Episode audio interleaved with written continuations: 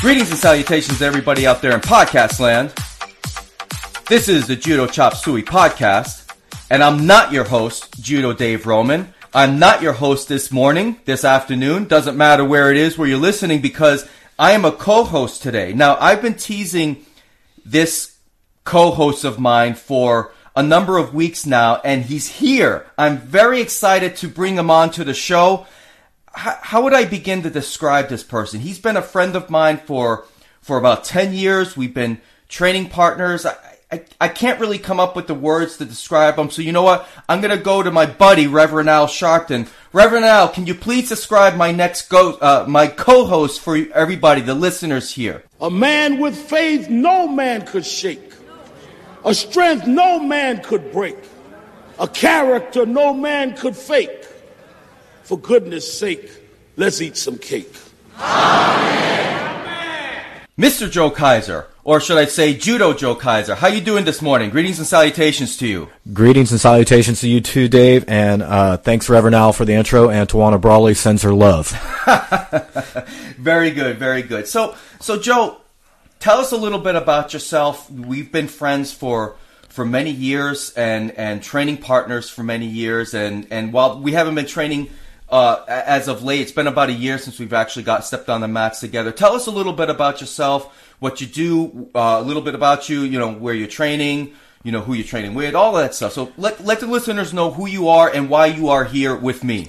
Well, basically, I'm here because you invited me. Let's be honest. But um, actually, and I thank you a lot for that. Um, you know, I'm here. Uh, first of all, congrats on the podcast doing an excellent job. Thank you very uh, much. I appreciate that. You know, and that's really one of the things that was missing out there in cyberspace was a, a judo podcast. You know, there's a million BJJ podcasts and other grappling arts, but not really any judo podcasts. So, thank you. I pre- I appreciate that. It's it's been uh, I've loved doing this podcast. It's been a lot of fun and interacting with with uh, with so many of the listeners and, and having a, a, there's been a lot of firsts for everything for me and and having a co-host for the very first time is a very this is very exciting for me and I'm very very happy that you're here so I appreciate you taking your time out of your busy schedule to come here and join us on the Judo Chop Suey podcast. Great. Uh, so my my judo experience well uh, you know we uh, I started at a club here locally and I guess all the listeners know we're, we're in the Tampa area uh, and we're both Bucks fans, by the way. Absolutely, Tampa Bay Buccaneers. Absolutely, 2017 Super Bowl run. You heard it here first. He, he called his shot. uh, so yeah, it started here at a club, and that's actually where we met. Um, at the at the club here where I started, and uh, you know I stayed there through my uh, all the way to my Sankyu promotion, uh, and then was abruptly asked to leave the club and uh, for for the listeners, to, just to get a perspective on that, uh, the club I used to train at actually trained out of a church, and uh, most of the members of the uh, the judo club were members of the church. I was not one of those people, and uh, not that it's important, but basically, uh, me and a, a couple other of the folks that trained there were not religious whatsoever, and ultimately, that's why I believe we were asked to leave the the club. And that's how you. It was from that situation where you came to my club because I, I, I didn't. I never. I never stole students away from other clubs, but I knew of this situation, and that's how we became. Uh, regular training partners for, for a great number of years. I'd say maybe about four years or so, just yeah, about. Yeah, and and no disrespect to my uh, my sensei at my initial club. You can disrespect him, just don't say his name. All right, that mm, okay.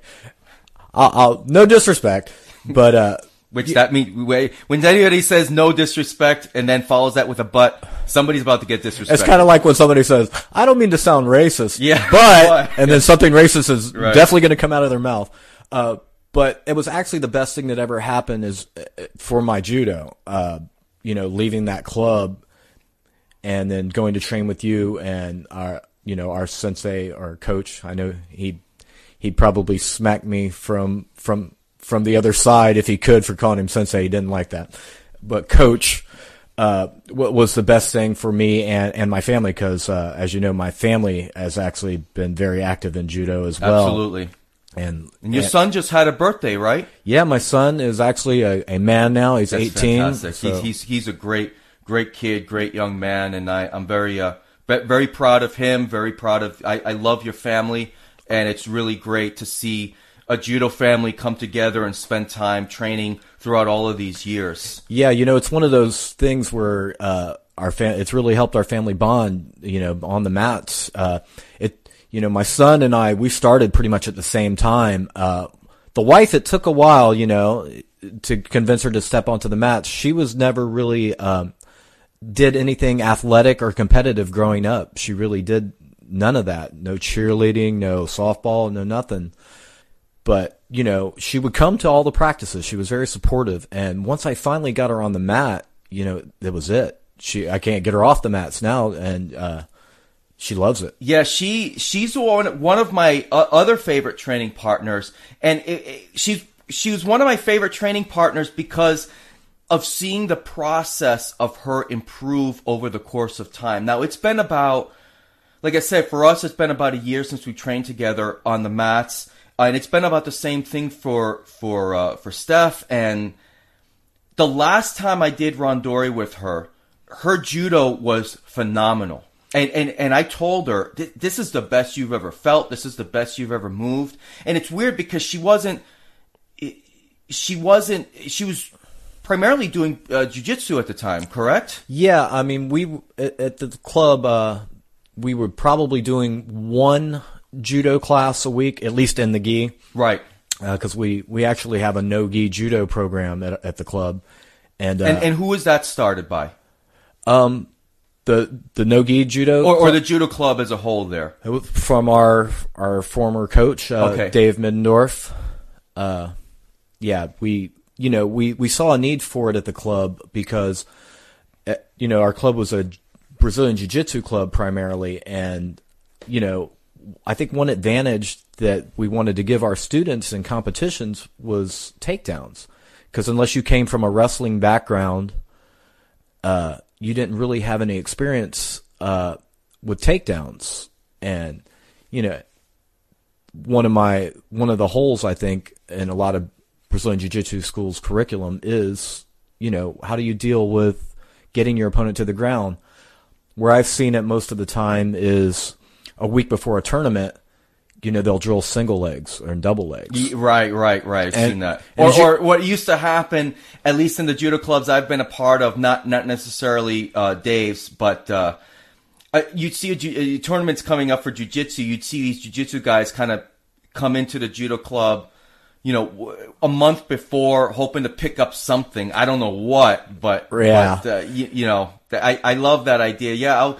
I, am gonna go to jujitsu. I'm gonna go to jujitsu tournament. So I'm gonna join a jujitsu club for just a month right before, and I'll figure things out. You know. That Yeah, kind of thing. and, So- and what usually ends up happening is their opponent either, you know, uh, grabs them with the grip of death, Yeah. and they just stand there locked, or the guy just sits on his butt anyway. So that month that you spent uh, learning judo takedowns uh, really just went out the window. yeah, Yeah, I I think that Brazilian Jiu Jitsu uh, practitioners, once they they take a couple judo classes, I think their level of respect for judo, not that they necessarily didn't have it beforehand, but I think it goes, you know, they they develop a lot more respect because the learning curve to me, and I'm I'm a practitioner of both arts. Now, now, what's your what's your judo rank?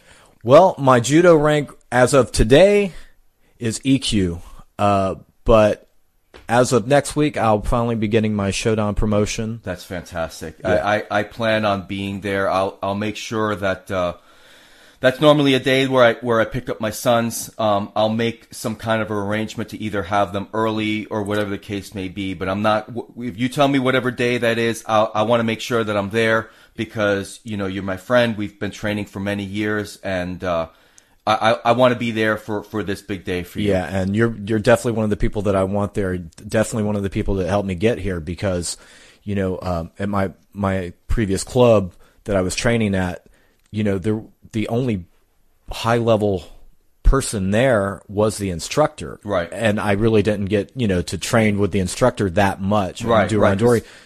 You know, he's teaching mostly children, you know, Yeah. you know how that goes. Yeah, yeah. And so when, when I came over with you and Dave, uh, Middendorf to train with you guys and his family and brought my family over, you know, everybody there was at a high level. So it forced everyone to get better.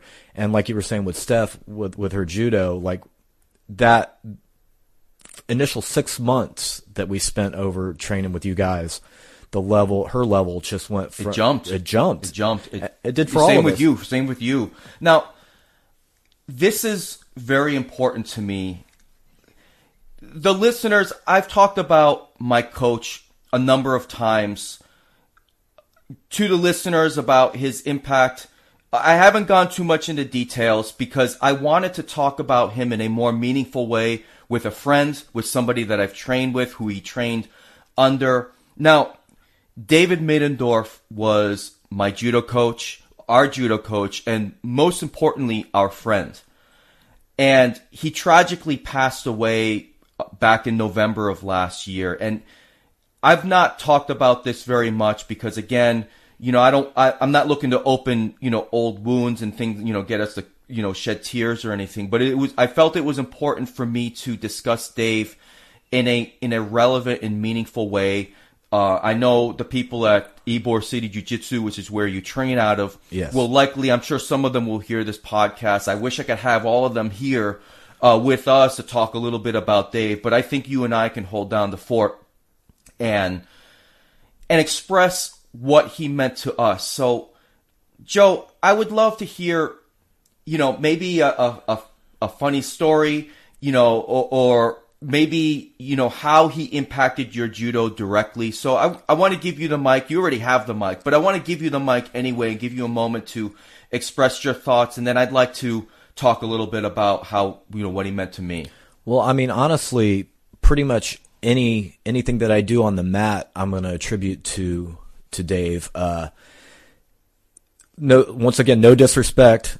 Insert disrespect here. Yeah. Uh, but when I came to Dave, you know, I, yeah, I was a uh, a Sankyu, but it's one of those things where I didn't really feel deserving of that rank because, you know, there's, you know, and I, I don't want to be disrespectful. I, I know I've said that five times now, but there's club judo. There's, you know, pl- there's judo that you, you do recreationally and for exercise and that, and that's, that's what we trained at, at my initial club. And then when I came to Dave, you know, we were, we were training judo. We were training the art of judo. We were, you know, there was a reason for every move. There was a reason for every technique. And, you know, Dave wasn't going to let you come in there and half-ass it.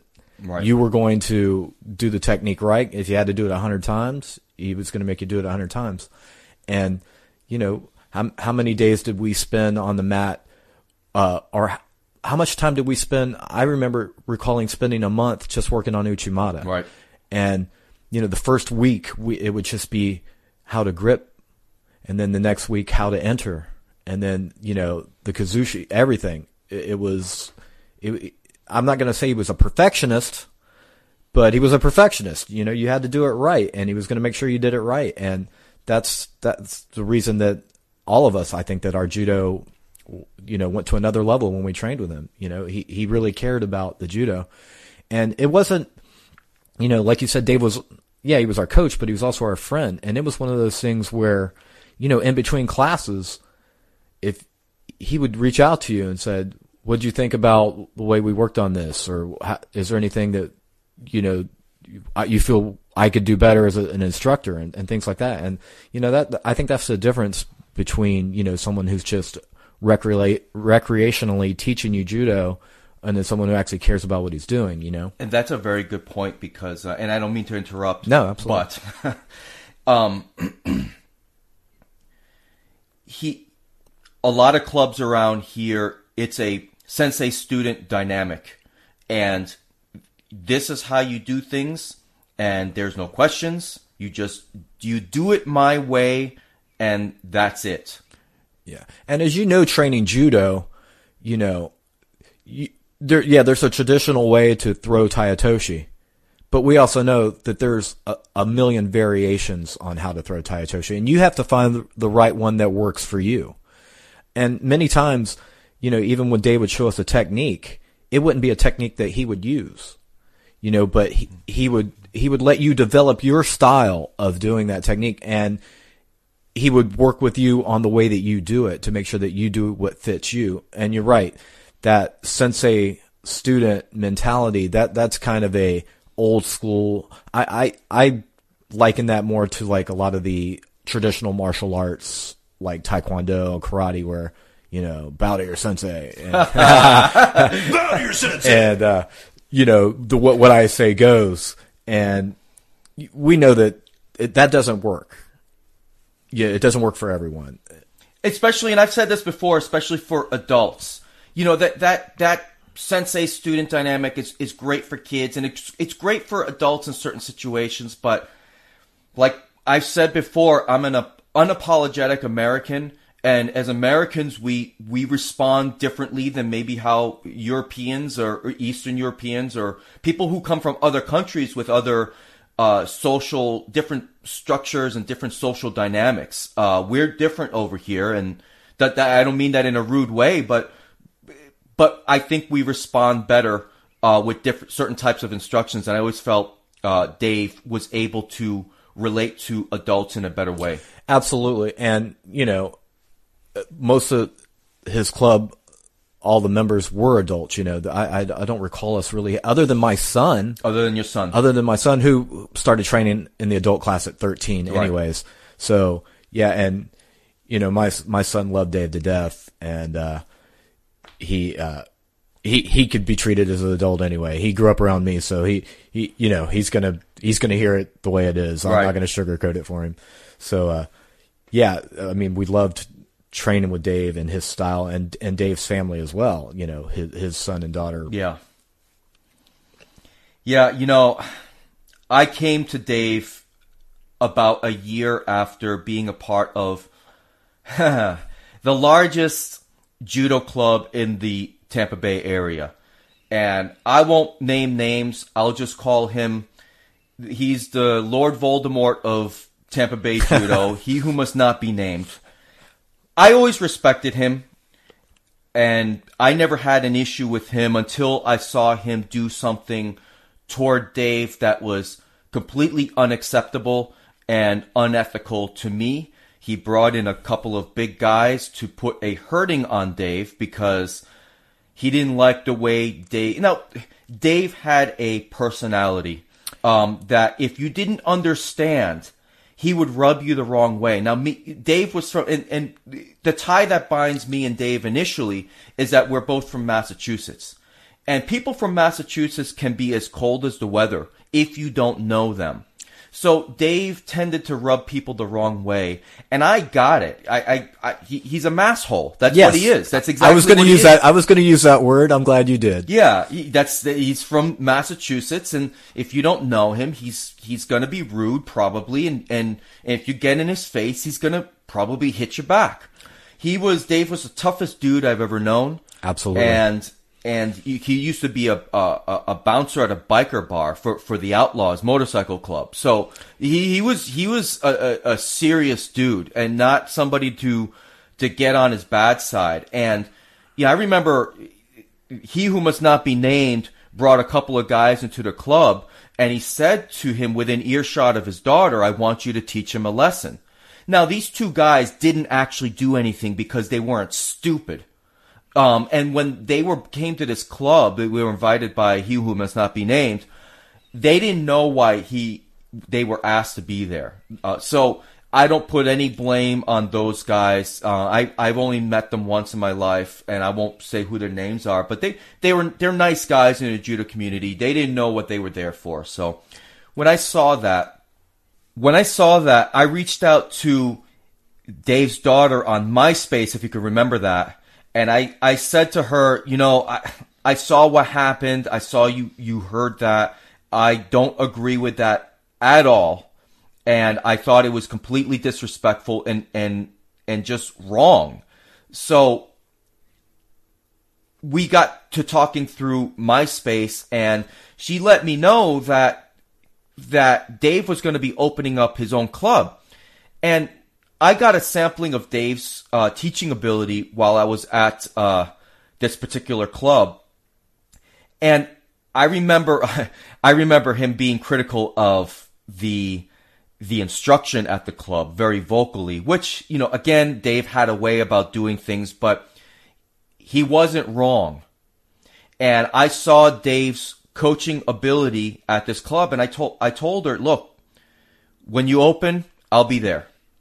And that was about a year after I started judo. I had already I was promoted to Sankyu in about a year and so when I went to Dave's club, I was a Sankyu and and when I started getting, uh, when I started training with Dave, in the United States, for those who listen around abroad, and that's about half of you, you get a brown belt at Sankyu. And I did not feel like a brown belt once I got to Dave. I, my judo really was a wreck. It, it was, it was really terrible. And, but, but I committed to Dave going about four times a week.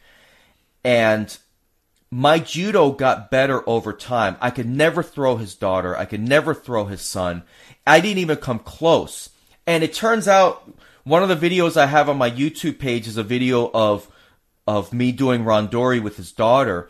And that I just happen to have the cameras rolling when judo clicked. I, am very fortunate to have that moment caught on camera when judo actually clicked, and I threw her like four times in in this round of randori. I have it on it, it, but it took me about four or five months after I got to Dave before judo started really clicking to me in, for me in a meaningful way.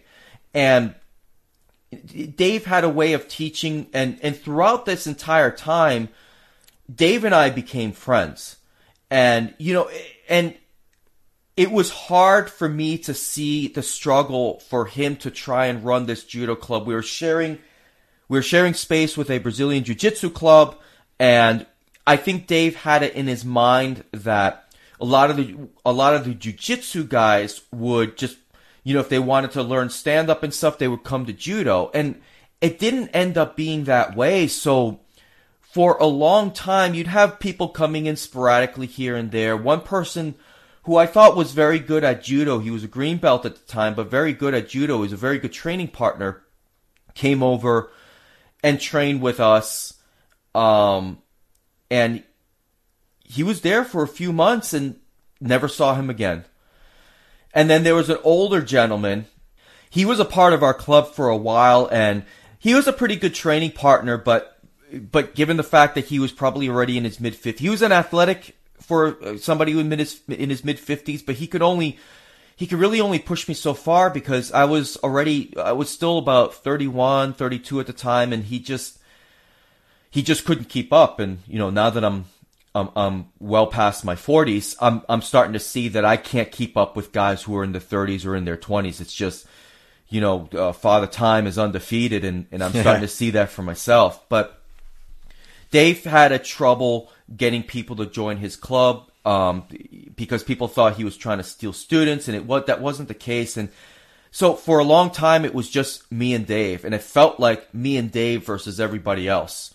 And his club closed the first time around after about three years, and that's when I when I ended up uh, at my third judo club, which is the club that you know I'll, I'll I'll forever be grateful for the for the head instructor there. He was the one that uh, chose to promote me to Shodan. I never asked for promotions. Um, you, you know, I remember this the head instructor for this club. He talked to Dave. He said, "Man, I I I think he should be promoted to Shodan." And and I remember Dave told me that he told him, you know, he should have been promoted a year ago. That's how far along in my judo that I had gotten with Dave. That Dave felt that after three years, I should have been promoted to Shodan. And really, when I say three years, that was uh, that was really uh, about three and a half years total time with with or less than that. I was actually two years with Dave because I was a year at that other club, and Dave had already felt that my ju- judo had progressed enough to become be a Shodan then. But you know, I had to put in my time and you know do the volunteer thing. There was a, uh, a couple tournaments I competed in and such. So I ended up getting my Shodan in about four years, which you know, in, in hindsight, I, I've said this before. I I felt I feel that's a little bit too fast. Uh, I mean, I was training five six days a week, and when I wasn't at the club, I was at home practicing. But uh, so in terms of hours dedicated to doing judo, I probably had about 14, 13, 1400 hours, which you you know that's about the range where you a lot of people can get promoted to shodan. Uh, some sometimes people fall through the cracks like you have, and I be I've I've said it for a number of years now. You've deserved your shodan a long time ago. I I believe you're ready, and I'm glad to hear that that somebody's making it right because I know Dave before he passed was going to promote you to shodan. Yeah, I actually found out about that unfortunately after David passed Ah, that yeah. that there was a you know planning uh you know getting everything in order to to present me with my shodan and while I am receiving my shodan now and very grateful for that for the folks that are making it happen for me um a little piece of me is a little bit sad that you know it won't be Dave wrapping that belt around my waist but um you know it is what it is. That's why we gotta really make sure that we appreciate everyone while they're here, and you know, never take anything for granted. Now tell me something about Dave on a personal level. That it could be a story, a funny moment, or, or anything like that. I I, I want to hear your. I I want you to share that with me, and I, I have a little quick story here, and we can continue on. All right, so one of my favorite Dave stories is so for his birthday, uh, us and a bunch of the, the students and instructors and stuff from Ybor City Jiu Jitsu Club uh, took Dave to a place here in Tampa called Hamburger Mary's. Now, Hamburger Mary's is a restaurant, serves great food, great atmosphere, but what they're known for are their drag shows. all right, so they have all these drag queens come up there and you know they they put on their little show and it's really awesome. But the cool thing is is when they asked is anyone celebrating a birthday? Well, of course, we immediately pointed at Dave, and Dave, being the good sport that he was, got up on stage and actually had to twerk a little bit. You know, they made him, and uh, and you know, danced with some of the drag queens, and it was so funny. We you know we captured that on video, and uh, it was such a great time, and and he absolutely enjoyed it. Uh, that's one of my one of my favorite Dave stories. You know, for for myself, there's so many that I can think of, but I wanted to share just just the kind of relationship that Dave and I had. So there's this one time uh, we we're going um, we we're going over a throw. I think it was I think it was like uh, Uchimata, and he's helping me. Uh, helping me with, with my particular hand motion and and uh, so anyway, so we were doing that and and he showed me do this, do this, and and he was like, "You got this," and and he patted me on the butt, and I, I turned to him and said, "You just touched my bum." And then he looked at me and he gave me this weird look and he goes, that's because I wanted to, ooh. And it was just, it, was just kind of the, that was just kind of the nature of the relationship that I had. Now, he who must not be named would never be that way with me or, or any of the adult students or anything like that. So there was, there was just a really fun rapport that, that Dave and I had. And there, I mean, just countless numbers of stories like that. But, you know, it's just, Yeah, like you said, like our relationship, like with my whole family, you know, with Dave. Um, to be honest with you, that was probably my wife's best friend. yeah, Like I, I, I know. that was somebody that you know, if Dave was having a bad day, if something you know was bad was going on in his life, you know, he knew that he could call me, obviously. But you know, a lot of times, like if I'm at work or something, you know, he would call my wife and they would go have coffee and Yeah. you know discuss it and you know, and it worked both ways. If if there was something that I needed in the middle of the night, uh, you know, Dave would be the first person that I would call, and you know, he would answer the phone, and whatever I needed, he would take care of. And I want to say this um, because, I again, I know some of the guys from your club will be listening to this. I will be forever grateful for you and your family and the Ybor City Jiu Jitsu family for taking Dave in and accepting him for who he was. Um, I think I could speak for you and everybody there that we loved him very much. I still miss him every day, and the the lessons that I learned from him on the mat and off the mat, I'll carry with me for the rest of my life. So, you know, if if Dave's daughter and, and son are listening to this, you know, you're still well thought of by everybody down here in Tampa Bay.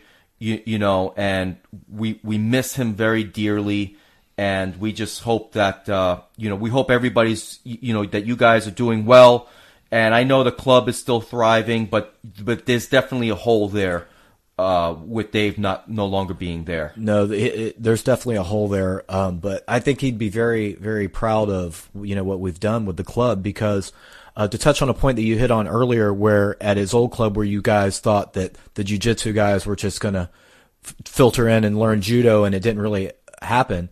We've had the, the exact opposite thing going on at Ybor City Jiu Jitsu, where, you know, when we started this, it was to give our Jiu Jitsu competitors the advantage on the feet. Uh, most Jiu Jitsu clubs do not teach any kind of takedowns. You know, maybe like I said, a week before a tournament, they might drill some single legs and double legs, but other than that, it's non-existent. But we've had the exact opposite. So basically, what inspired it, I believe, was my wife as a white belt. Her first jujitsu competition, you know, her jujitsu was it was at a white belt level. Right. You know, you know, she obviously had Newaza from our training, but you know, she she had learned some stuff at Ybor City Jiu Jitsu, obviously. But where it, she really stood out was on the feet. She was going out there and basically threw every one of her She's a fighter. Yeah, and you know, our other competitors saw this and was like, "Wow, you know, I would really like to to learn that."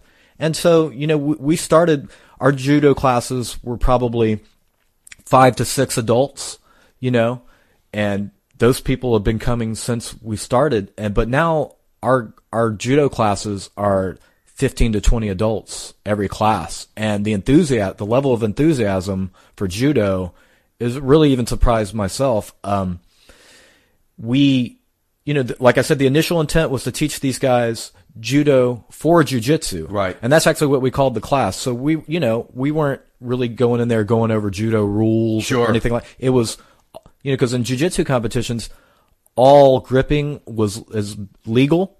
I know under the new IJF rules, which I'm sure we'll talk about, Yeah.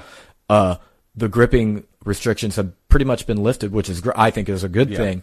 Uh, but you know, so we were teaching even throws that you know are not allowed in judo competitions. Like even wakigatame is legal in jujitsu, which Yeah, they'll they'll they'll call. I, I just saw it over on, on last uh, last weekend's tournament in in Tbilisi. The one of the I think medal matches ended with a wakigatame uh, Hansokumake call. right, which of you know I, I'm very critical of a lot of the stuff that's been outlawed in judo, but I can see where that throw uh, or that technique uh, is, is outlawed. They're, they're too they're too good at that level. They'll rip your arm out. and it's very dangerous. But that being said, uh, in jujitsu tournaments, it's completely legal, and so you know, so we don't even restrict our students from learning techniques like that.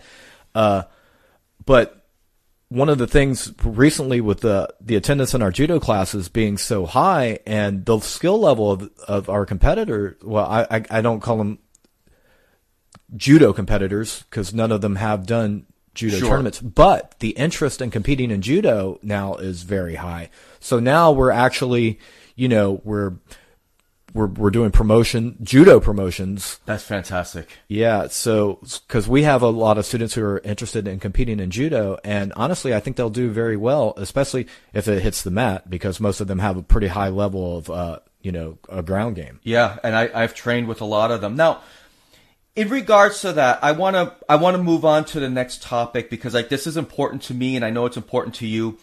Um, but before we go there, my favorite segment, the listener reaction. There's a there's an email that I want to read. I mean, I, I get guys, you know, you listeners are fantastic. That the messages of encouragement and support, both that I get on Reddit, on uh, on Twitter, and and and directly via email, is is really overwhelming, and I really appreciate you. uh, You guys have heard me say this many, many times. So I want to get to a particular email. This person I'm going to leave as anonymous emailer because uh, that's what this person requested. But let me read this email, and, and uh, Joe, I would like to get your thoughts on this. Absolutely. So, hi Judo Dave. Thank you so much for doing a judo podcast. You're welcome. I've been looking for one since I started judo, and I am forever grateful. Forever. That's that's pretty strong. I, I'm forever grateful that I'm behind this microphone. So believe me, the feeling's mutual. Anyway, I finally mustered the confidence to write to you. See, I think I think the users are scared. I asked for these voicemails to come in. I got Jonah Ewell of Oakland Judo, of Judo finally sent one in, but I'm still waiting for the voicemail. So I think people are scared to talk to me. But so continuing on, I was wondering if you could touch a little bit on your frustrations and setbacks as a judoka. I know you have mentioned your take on Randori, but but it will be helpful if you can talk about it in a little more for us lower ranked judokas. Judo and grappling arts are very frustrating with a steeper learning curve compared to striking arts. Last request. If you could talk about freestyle judo, it will be great. I know we all complain and hate about the IJF rules, but freestyle judo has it all. From leg grabs to extended newaza. More recreational clubs and dojos should focus on FSJ rules, and I am sure it is not hard to switch back to IJF rules for Shiai. I believe BJJers, wrestlers, and martial arts enthusiasts will be more inclined to try judo as FSJ rules. Maybe doing an interview with Welcome Mat uh, Steve Scott will be interesting. Thanks again for all your efforts and uh, to support the Grow Judo. Now, anonymous emailer, I have very good news for you. Joe, you don't know this. I am currently working on getting Steve Scott onto the Judo Chop Suey podcast for an interview.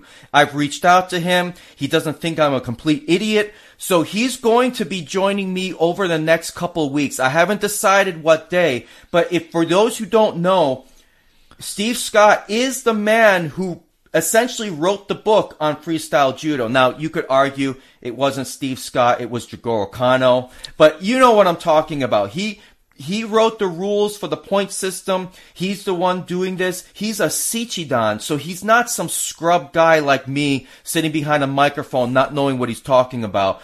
Steve Scott has forgotten more judo than I've ever known, and I'm very excited to be working on getting him onto the podcast to talk about freestyle judo because I think the world needs to know about what Steve Scott is doing. It's not it's not pseudo Brazilian Jiu Jitsu. It is different. There's a different scoring system, and I think it's very interesting. So, anonymous emailer, your wish has been granted. I'm working on it. So, now in regards to this email, Joe, what do you what do you think of some of the things about the frustrations and setbacks in judo? And I know you've got some perspective to add to this since you are a judo instructor uh, for beginners. Yeah, well, judo and grappling arts uh, particularly judo, there is a, a very steep learning curve uh, as compared to, you know, uh, uh, karate or, or, stuff like that. Um, and you can see it when, when folks from other arts who are accomplished in other arts come into judo and, you know, they're completely lost and, you know, they, they, they come for a month and they're like, you know, I still haven't thrown anybody. I was like, you know, it takes a while. It, there, there is a steep learning curve to it. Uh, but my, my, my point is just stick with it. You, you, once it clicks, like you said, you had that moment on the mat where it, yes. my judo clicked. Then there's then there's no turning back. You're you're you're committed for life. You're committed. You're right. committed to that point. Then I think the challenge sometimes though is for students, and I, I see I see like on, on Reddit somebody posted this very lengthy post uh, about the learning curve in judo and it also depends on the instruction that you're getting. Oh, absolutely. There, there's a lot. Of, I know there's bad jujitsu instructors, but they tend to be less than bad judo instructors in my experience. Uh, and it's not necessarily they're bad, but they don't know how to teach adults.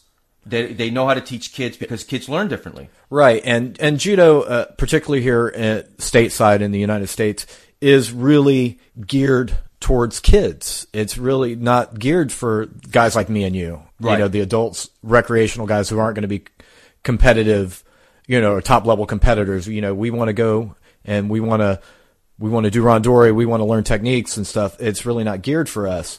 Um, hopefully, you know, I'd like to think we're we're kind of changing that a little bit at uh, Ybor City Jiu Jitsu because all of my students are adults and my class is just growing and growing. Right. And, and the enthusiasm for judo is, it really shocked me a little bit. It's, well, what you're telling me is shocking too, because I've come on these these uh, internet airwaves and complained uh, about the lack of uh, adult participation in judo. And, and, hearing this, you know, I've talked about United Judo of Tampa. They've got some adults up there, so it's good to see that I'm being proven wrong at some clubs. But overall, I, I do think USA Judo needs to change their approach when it comes to how they're going to market judo and such. Yeah, I, I kind of feel like USA Judo has failed to capitalize on the popularity of MMA. It seems like judo, and this is IJF as well, they they kind of want to distance themselves from MMA, where I think they should do just the opposite. Um,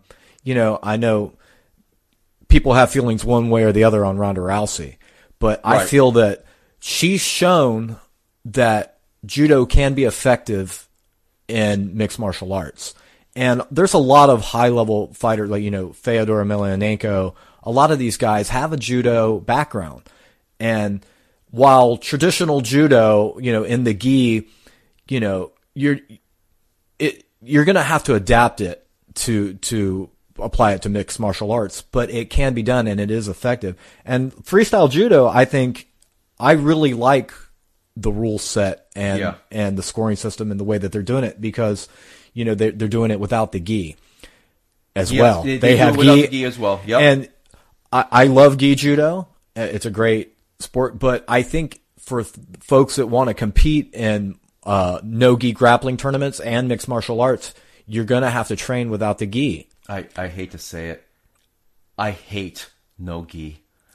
I- Really? I, do. And the reason why I I this was one of those things Dave took it to his grave. I never told him I couldn't stand doing no gi at the club because so I, Dave was a challenge for me because I when I was training with Dave, I'm about 160 pounds now, but when I started with Dave, I was about 145. I was, uh, you know, a 66 kilo uh, fighter, and you know, Dave was at least 215. Yeah. uh, 220. Somebody that could bench uh, 400 pounds. I mean, he was a. I'm telling you, he was a strong dude. And so I enjoyed the challenge of gi with with Dave because I couldn't throw him. I couldn't, uh, you know, he could outgrip me, he could throw me. I, I couldn't really throw him for a long time, but the first couple times we did no gi, I, I'm not saying it doesn't require skill. No gi comes easy to me. I don't know why. It just, it always made sense. And it, it you know, I just, I don't see what the big deal is. You, y- instead of having a jacket, you, you get, and I was not a wrestler. But when I did no gi with Dave, I was able to throw him.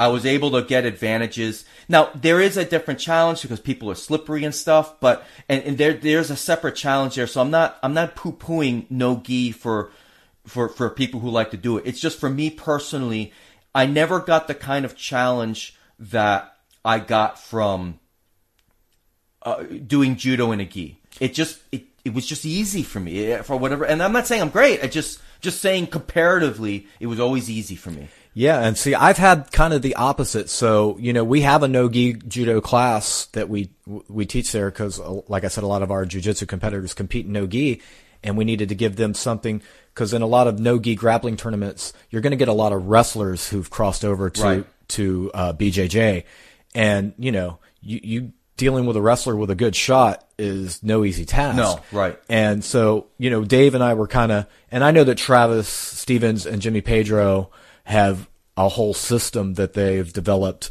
for judo, for jujitsu Yeah. without the gi. And very, very good uh, system, by the way. And I, I've kind of been trying to model what we do at Ybor City Jiu Jitsu after that. You know, for me, uh, especially if you're going up against a wrestler, because we have some wrestlers that attend the no gi class, the gripping, like you said, once you get the grips, like the underhook and, you know, uh, Or ma- over hooks, or around the head, or you know, grabbing a tricep, grabbing a uh, wrist. You know, Yeah, once you get there, you know, yeah, you can you can execute your your your hip tosses, yeah, your inner reaps and stuff like that. But when you're competing against a wrestler, their gripping is a lot different. There's a lot of arm drags, a lot of wrist control to get to your back on the feet, and uh, you know, I've really found that difficult to adapt to, and you know, so I've gotten a lot better at my no gi. Uh, on the feet. I, I mean, obviously, I've been training nogi uh, Brazilian Jiu Jitsu Right. for the past couple of years, and and I really love that aspect of Jiu Jitsu as well. Uh, Now let me clarify something that uh, I I did say just just a minute ago. My aversion to no gi had more to do with the fact that I was paying to learn judo, and judo is done in a gi. I had no interest in doing no gi. Now, if I came up through a Brazilian Jiu Jitsu club or if I was a full time Brazilian Jiu Jitsu practitioner, I would not have the same feelings about no gi.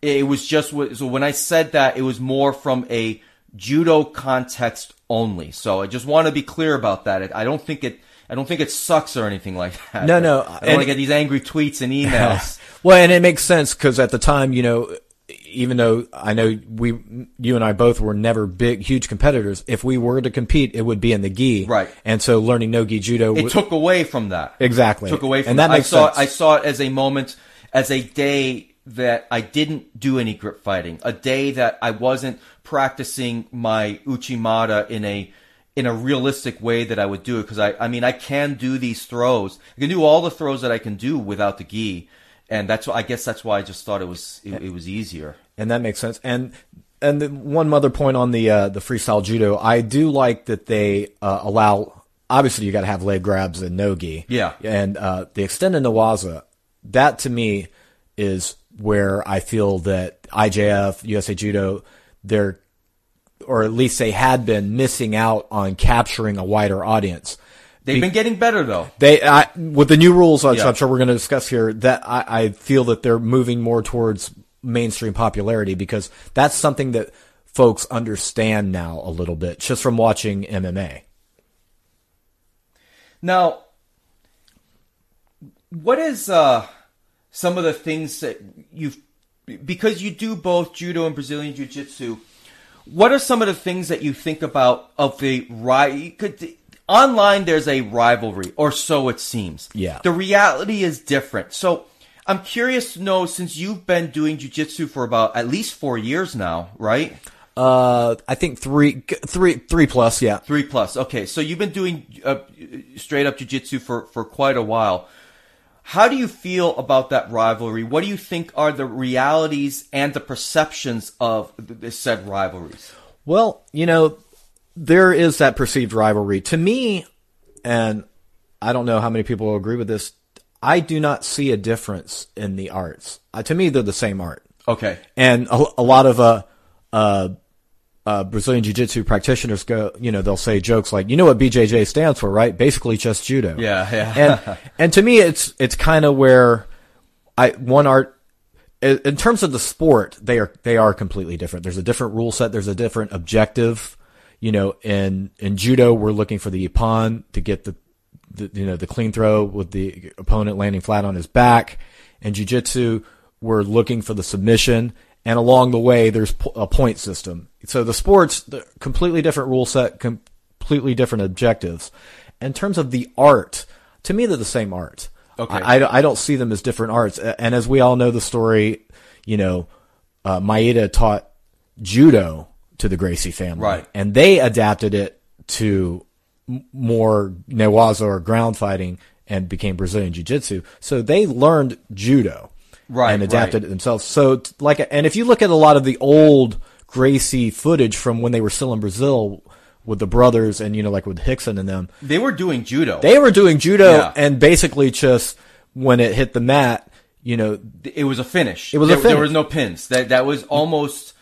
It's seemingly like that was it. it you there were just no there were just no pins uh, to win a fight. You you had to choke them out or submit them in some way.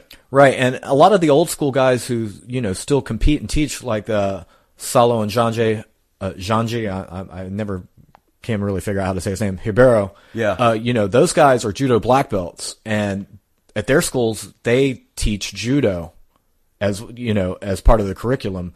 Uh, and maybe I'm hoping that a lot of their uh, their black belts who move on to open their own schools do the same, because like I said, I I, I see them as the same art.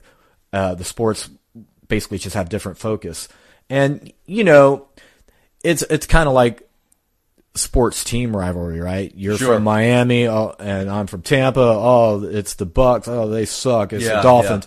It's that kind of thing. Do you see that in jujitsu Very between clubs in in other areas or even within Tampa Bay? uh yes. You do. I see it. I mean, jujitsu school to jujitsu school. Yes, Yeah. yes, I do see that. Really? Yeah, there it definitely is there, and you know, Huh. That's really interesting to me because in judo, you know, it's not quite that way.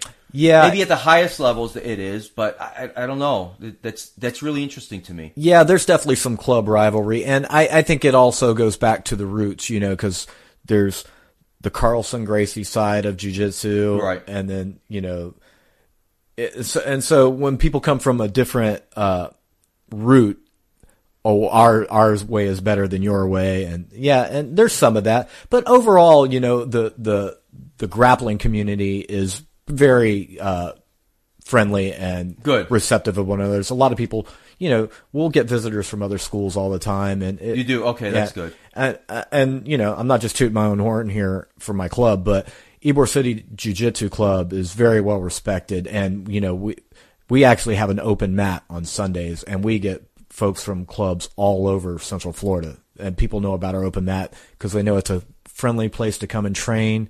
You know, there's no egos there. Yeah. Nobody's looking Absolutely. to make a name for themselves. Yeah, man, toot away on the club because I, I think Ybor City Jiu Jitsu is a fantastic place. I, I think uh, you know uh, Joey Best j- just just has a fantastic club, and he's a very good instructor, very passionate about what he does. So, and I'm not big. Nobody's paying me to say that. I, I'm just telling you the truth. I think it's a great club, and when you're if you visit Tampa Bay, you gotta that that's got to be on your club list if you're a jiu-jitsu guy for Yeah, sure. And definitely come see us. Uh, you know, and we have some of the top competitors ever in the world in Tampa. You know, have schools. We have Robson Moura. We have Marcelo Cruz. Tampa's big for jiu-jitsu.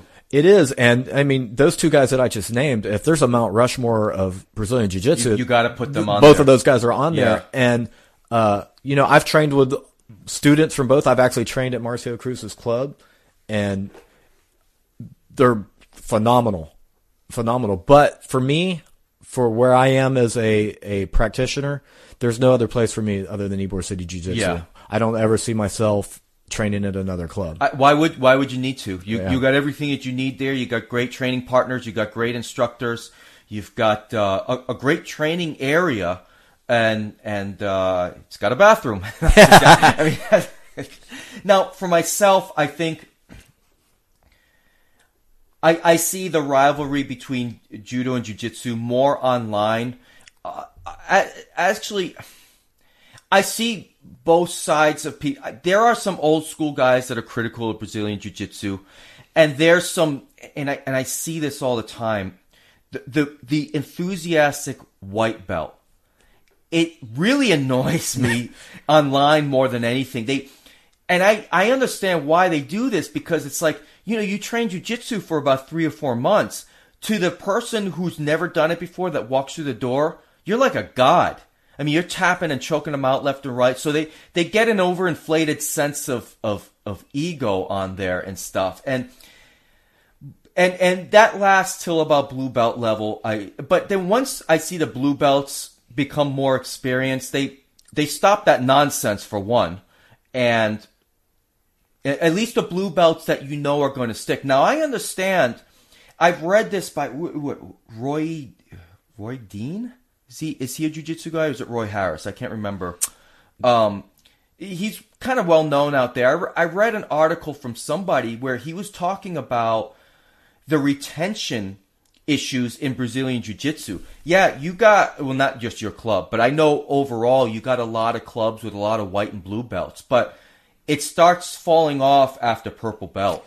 Yeah, honestly, blue belt is your toughest belt. Yeah. because you're you're probably going to be in that belt the longest. That's where you're going to learn the most techniques. You're going to learn everything at that level. So that's why most people have their blue belt for the, the longest period of time. Once you make it to purple belt, uh, purple belt's kind of that that line, right? Yeah. If, like a guy like me, like I've been a purple belt for about a year now. Right. Uh, you know, I don't ever see me off the path. I, I, I plan on continuing until I get my black belt, however long it takes. Sure.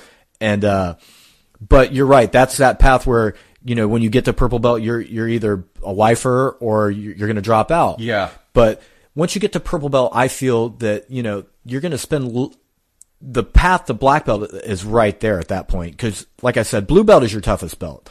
You're that's where you're going to do everything that you're going to ever learn. You're even at black belt, all the techniques that you are going to use, you've at least attempted at blue belt. Sure. And from, from there on, it's just sharpening your Sharpening your skills, right, developing right. your own style. So Now, if this, uh, you're gonna laugh at this. There is one thing in Brazilian Jiu-Jitsu that annoys me. Okay. Annoys me to hell, and I'm probably gonna lose some of the Brazilian Jiu-Jitsu listeners right now. If I ever show my face at Ybor City Jiu-Jitsu again, I'm I'm gonna get it.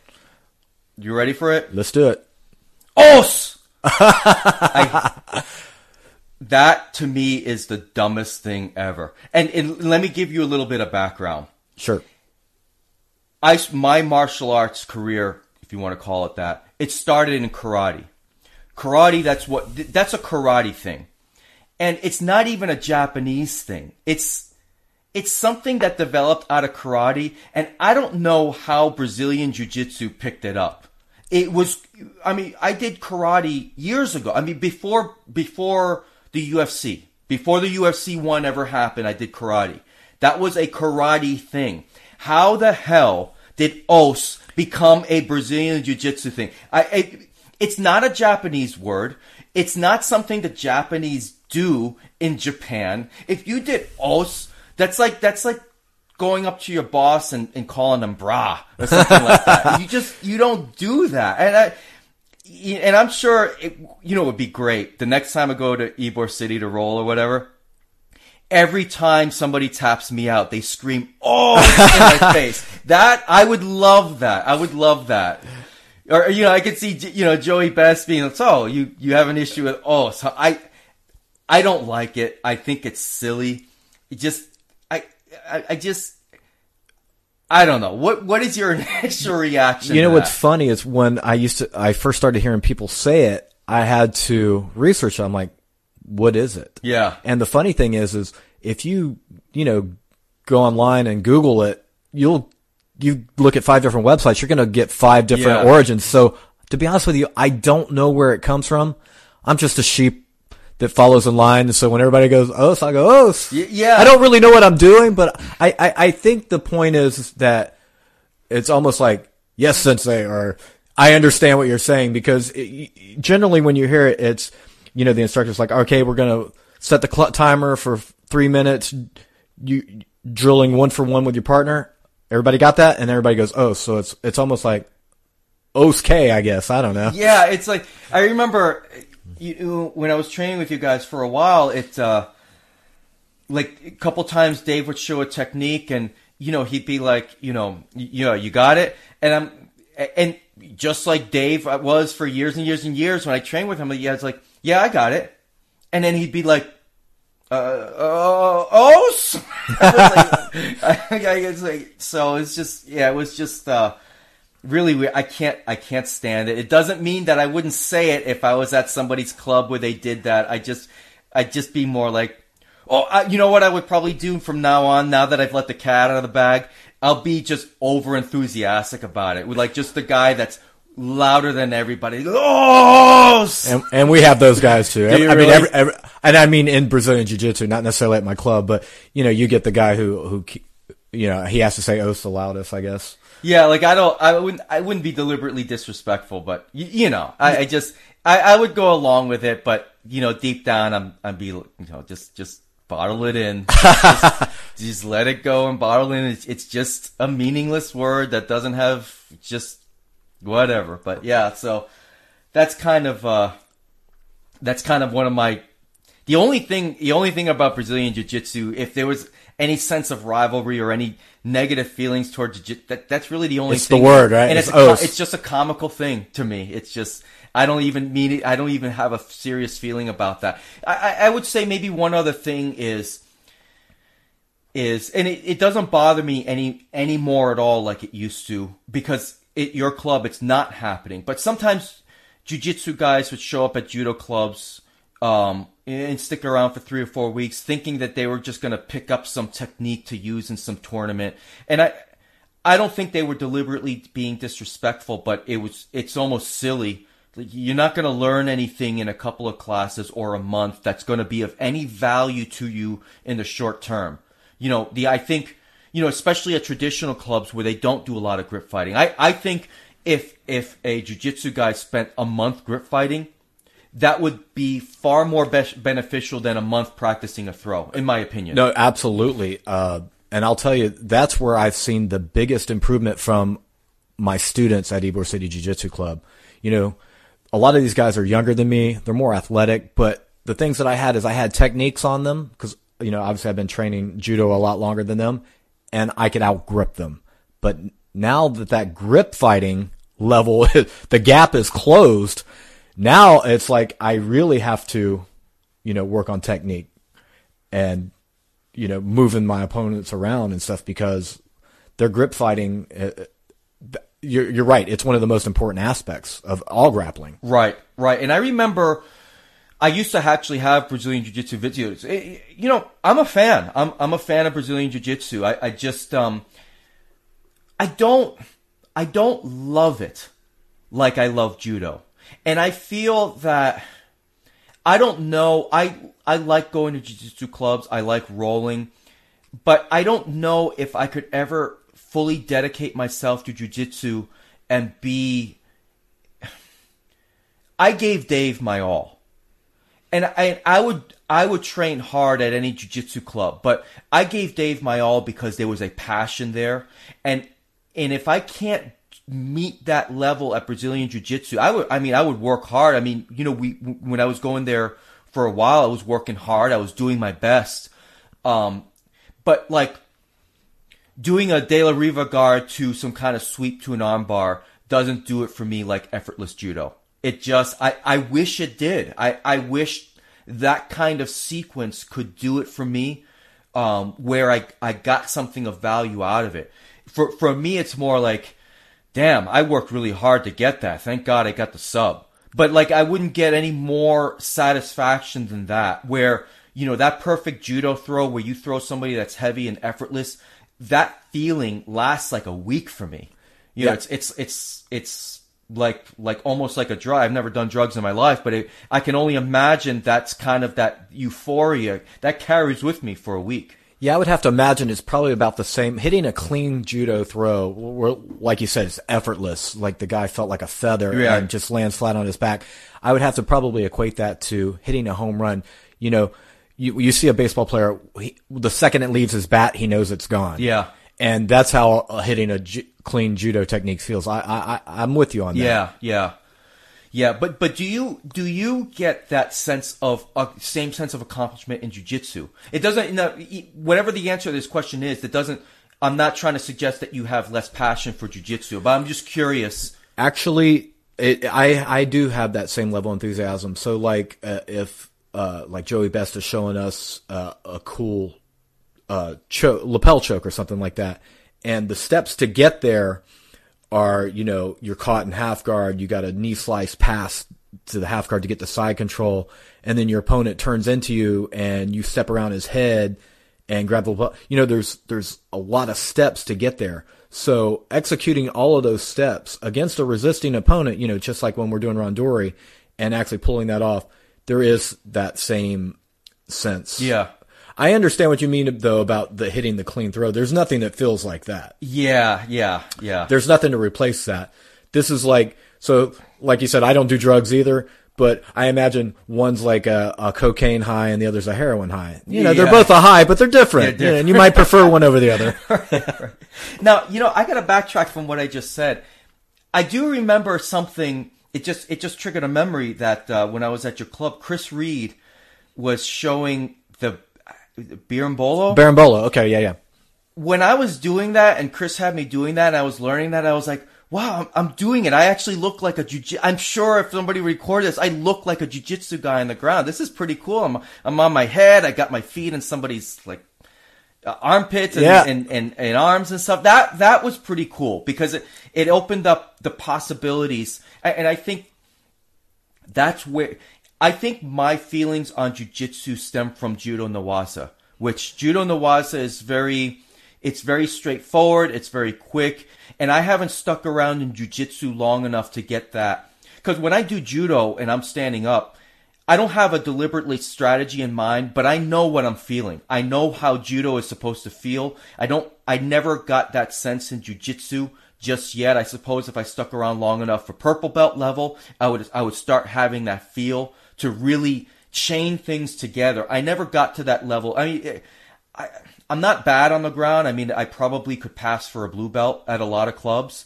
but I, that's because of my, I've probably had about 500 hours just on, on the mat and judo alone, just on the ground. Well, that that being said, one thing I'd like to point out about Newaza is a lot of clubs, at least from my perspective, they don't really focus on it anymore. You know, because of the rules. You know, where you have limited time to get into a submission. You know, once guys turtle up, if you're not actively passing their guard, you know, getting the turnover and yeah. working the lapel, they're going to stand you up. They're going to stand you up. But um, and I've I've talked to some uh, some of the other uh, black belts in the area, you know, they feel like the Americans have kind of brought Newaza back. You know, if you look at the the past Olympics, you know, with the success of like Travis Stevens and obviously Kayla Harrison, right?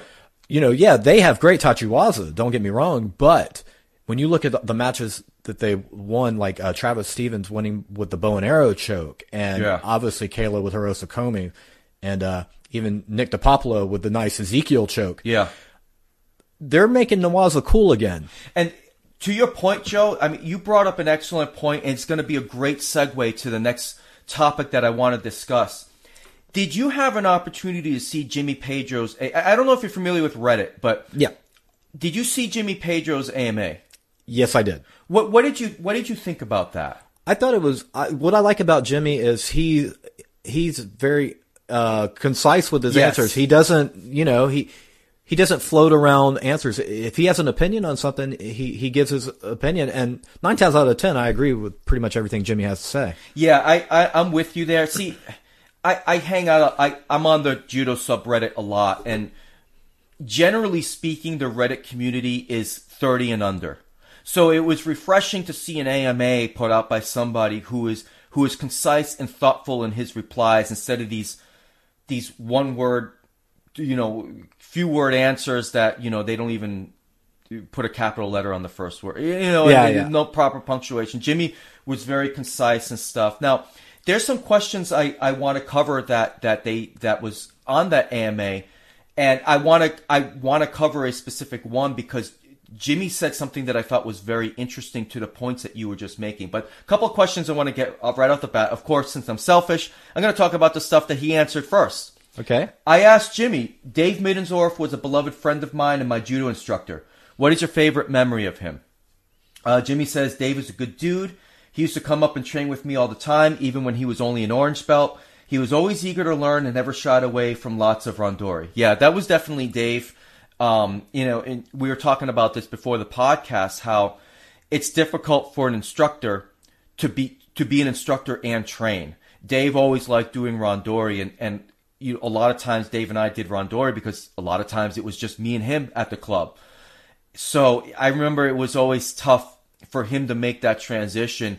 He would prefer to have more students, but he knew that having more students would mean far less actual judo time. And and being an, an assistant instructor uh, at Riverview Judo, I don't randori very much. I do randori with the kids, but it's largely in a role to take falls. Right. Um, and I'm okay with that. I have no problem taking falls for anybody. I don't. I really don't have an ego. The only the only time I have exception with that is that when people don't reciprocate, and I don't mean that people should flop for you, but you know, if you're gonna, if you, if I'm gonna take fall for you, don't don't be a jerk and stiff arm me, right? And, and, and that kind of stuff. That that that's not fun and it benefits nobody. Yeah, other, other than other than you know assuaging your ego. That's and that's all it is, right? Yeah. Because if you if you come in with a good technique, because you know when we're doing randori, it's not a shiai, it's not a competition, so it's not like you're pairing guys up by weight and skill right. level. You know, you you you could be out there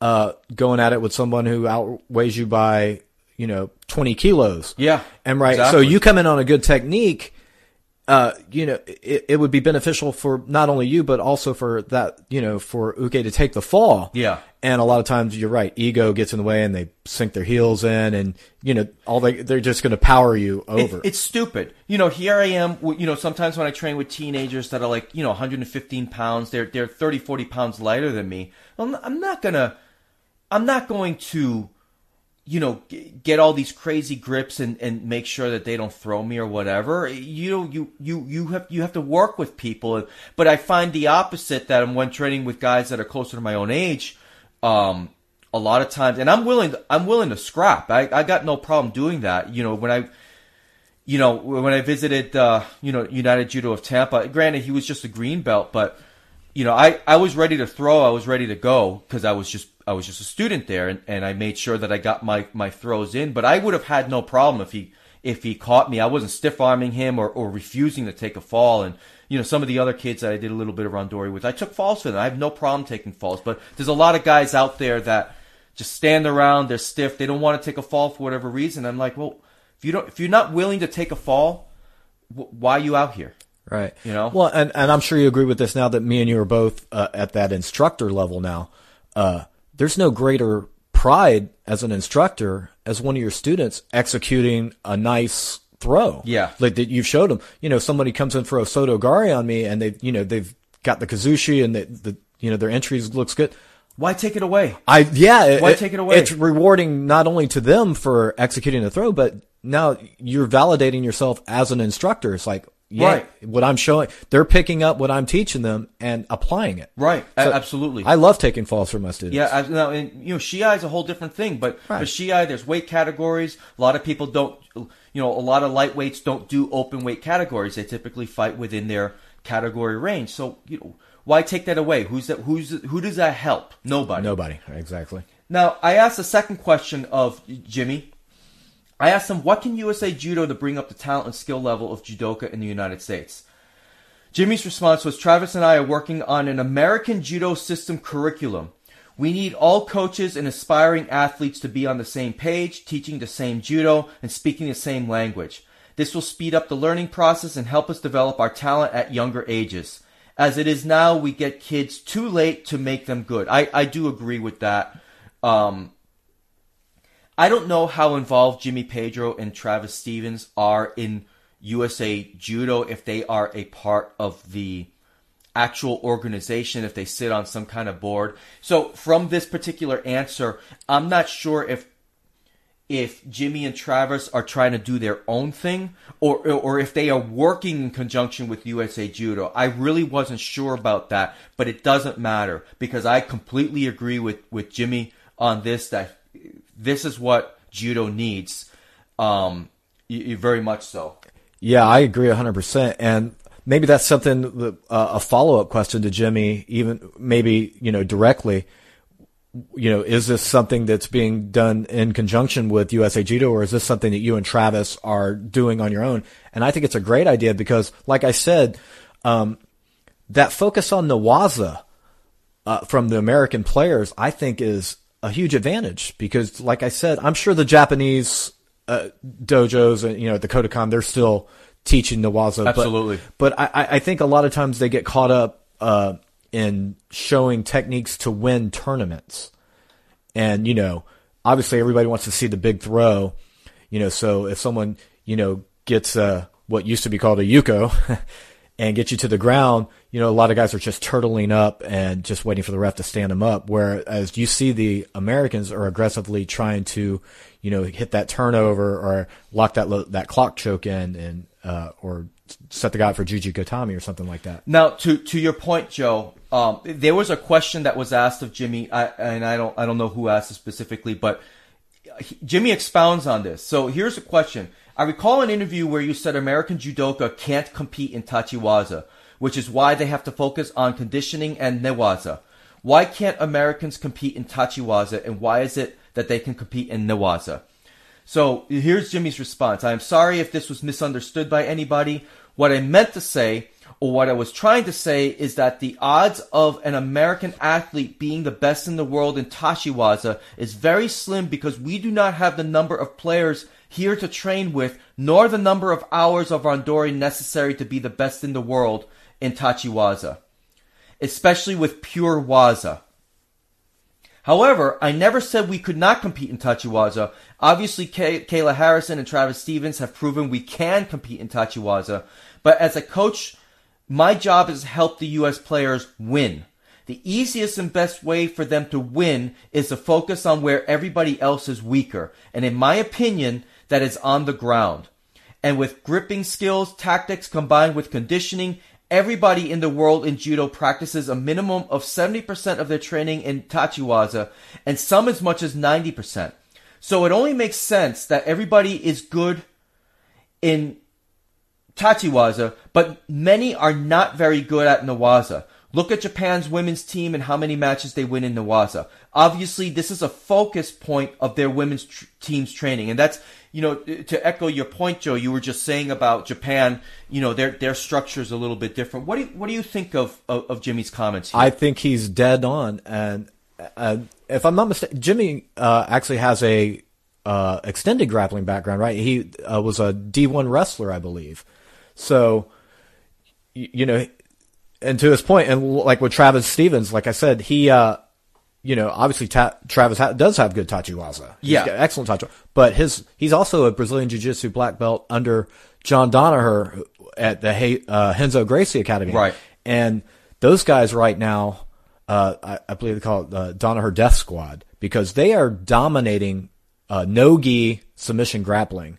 Like he has guys. Interesting. Yeah, he has guys there like uh, Eddie Cummings, uh, Garry Tonon and Gordon Ryan, who's this 21 year old phenom, who's just dominating uh, submission only, no gi grappling, and basically he'll he'll take on anybody at any weight, and he's proven to be be the best at uh, the no gi grappling. So these are guys that Travis is training with on a regular basis, and I'm not sure. Uh, maybe you have more insight on this. If Travis is still going to plan on competing in I, judo, I don't believe so. I, I think he's done. I mean, when when I and I talked about this on uh, episode eight on my podcast, which was I went into detail on why I thought judo is declining in the United States compared to Brazilian Jiu Jitsu. I think all you need to go to is look at look at Travis's uh, Twitter page. It's him, and at least it was a couple a couple months ago. It's him in a Renzo Gracie, uh, uh, you know, one of those tight fitting. What do you call those shirts? The the, the Wicks away rash guard. Yeah, Rashguard. Yeah, Renzo Gracie Rashguard.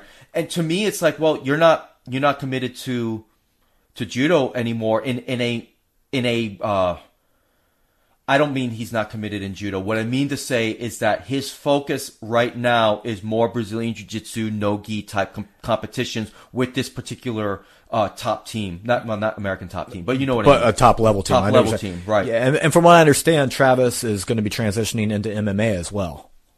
That wouldn't surprise me. I think I think he's got enough gas in the tank uh, to do that. I know Kayla is going looking to go that route, but this is going to sound crazy.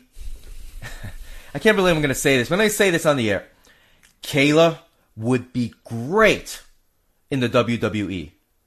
She's got the skills, she's got the looks, she's got the charisma.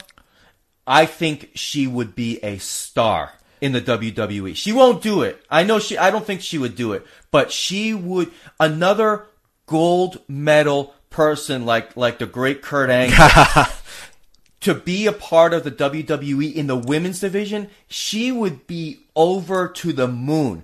Everybody would love her. She she's she's not even 30. She's got she she again, she's got the looks, the charisma, the um, ability to talk uh, and and certainly the most physically skilled person on that roster by far and away. She would be great. That's my opinion. She won't do it. She's she's gonna go into MMA most likely, and I, I hate to see her punch in the face. I mean, she she's you know she's got great looks, and I, I don't mean that in a sleazy way. You people, you. I mean that. I mean that genuinely. You know.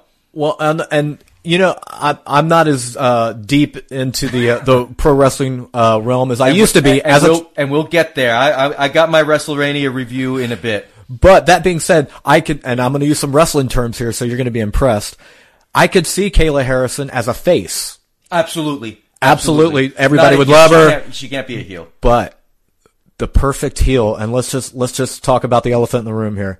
Ronda Rousey, Yeah. because I I I I, I Ronda's heard. Ronda's got all of that too. But- she, she'd be she'd be the best heel. Oh, uh, I, uh, I mean, WWE. I mean, people generally probably think of her as a heel. Yeah. but imagine her playing the heel to Kayla's face. people people. That's a storyline right there, Vince. now I don't know. I don't know Ronda personally.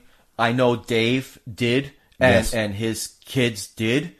Um, so I think she would be a great heel, honestly, and and she's got the mic skills. She also has the look. She also has the ability, and man, I, people people genuinely hated Ronda for whatever reason. I don't know. I don't have strong feelings about Ronda Rousey because I don't I don't know her. I don't I don't know what she's like as a person. But it seemed like when she was fighting, people people were ecstatic to see her lose. Yeah, well, you know, you know how that is. It's um, it's no different than pro wrestling. Obviously, you know, we're talking about scripted outcomes. Yeah, Uh, oh, sure. Spoiler alert to Yeah, all you wrestling fans: Yeah, exactly. they are scripted. Uh, but you know, it was the same thing when you know the heel who was just dominating a, a division, you know, loses his title. You, the, the people, The people- the reactions are, are, are it's it's all there, and you, you did see that in MMA with Ronda. So people, I mean, you know, I know that when she she lost her her title to Holly Holm, I, I think the the venom that people spewed on her Twitter account was It, it was over the top. It's over and the top. unnecessary. It, it, it, it looked it looked like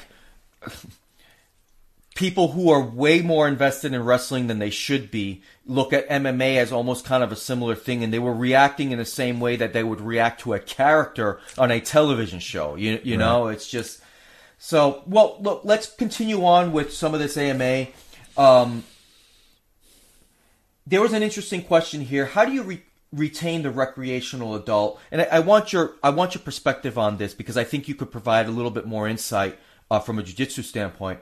How do you retain the recreational adult? I find that I lose adult students because they flat out don't like falling and it's so hard on the body. They all seem to go to BJJ because it's easier for them.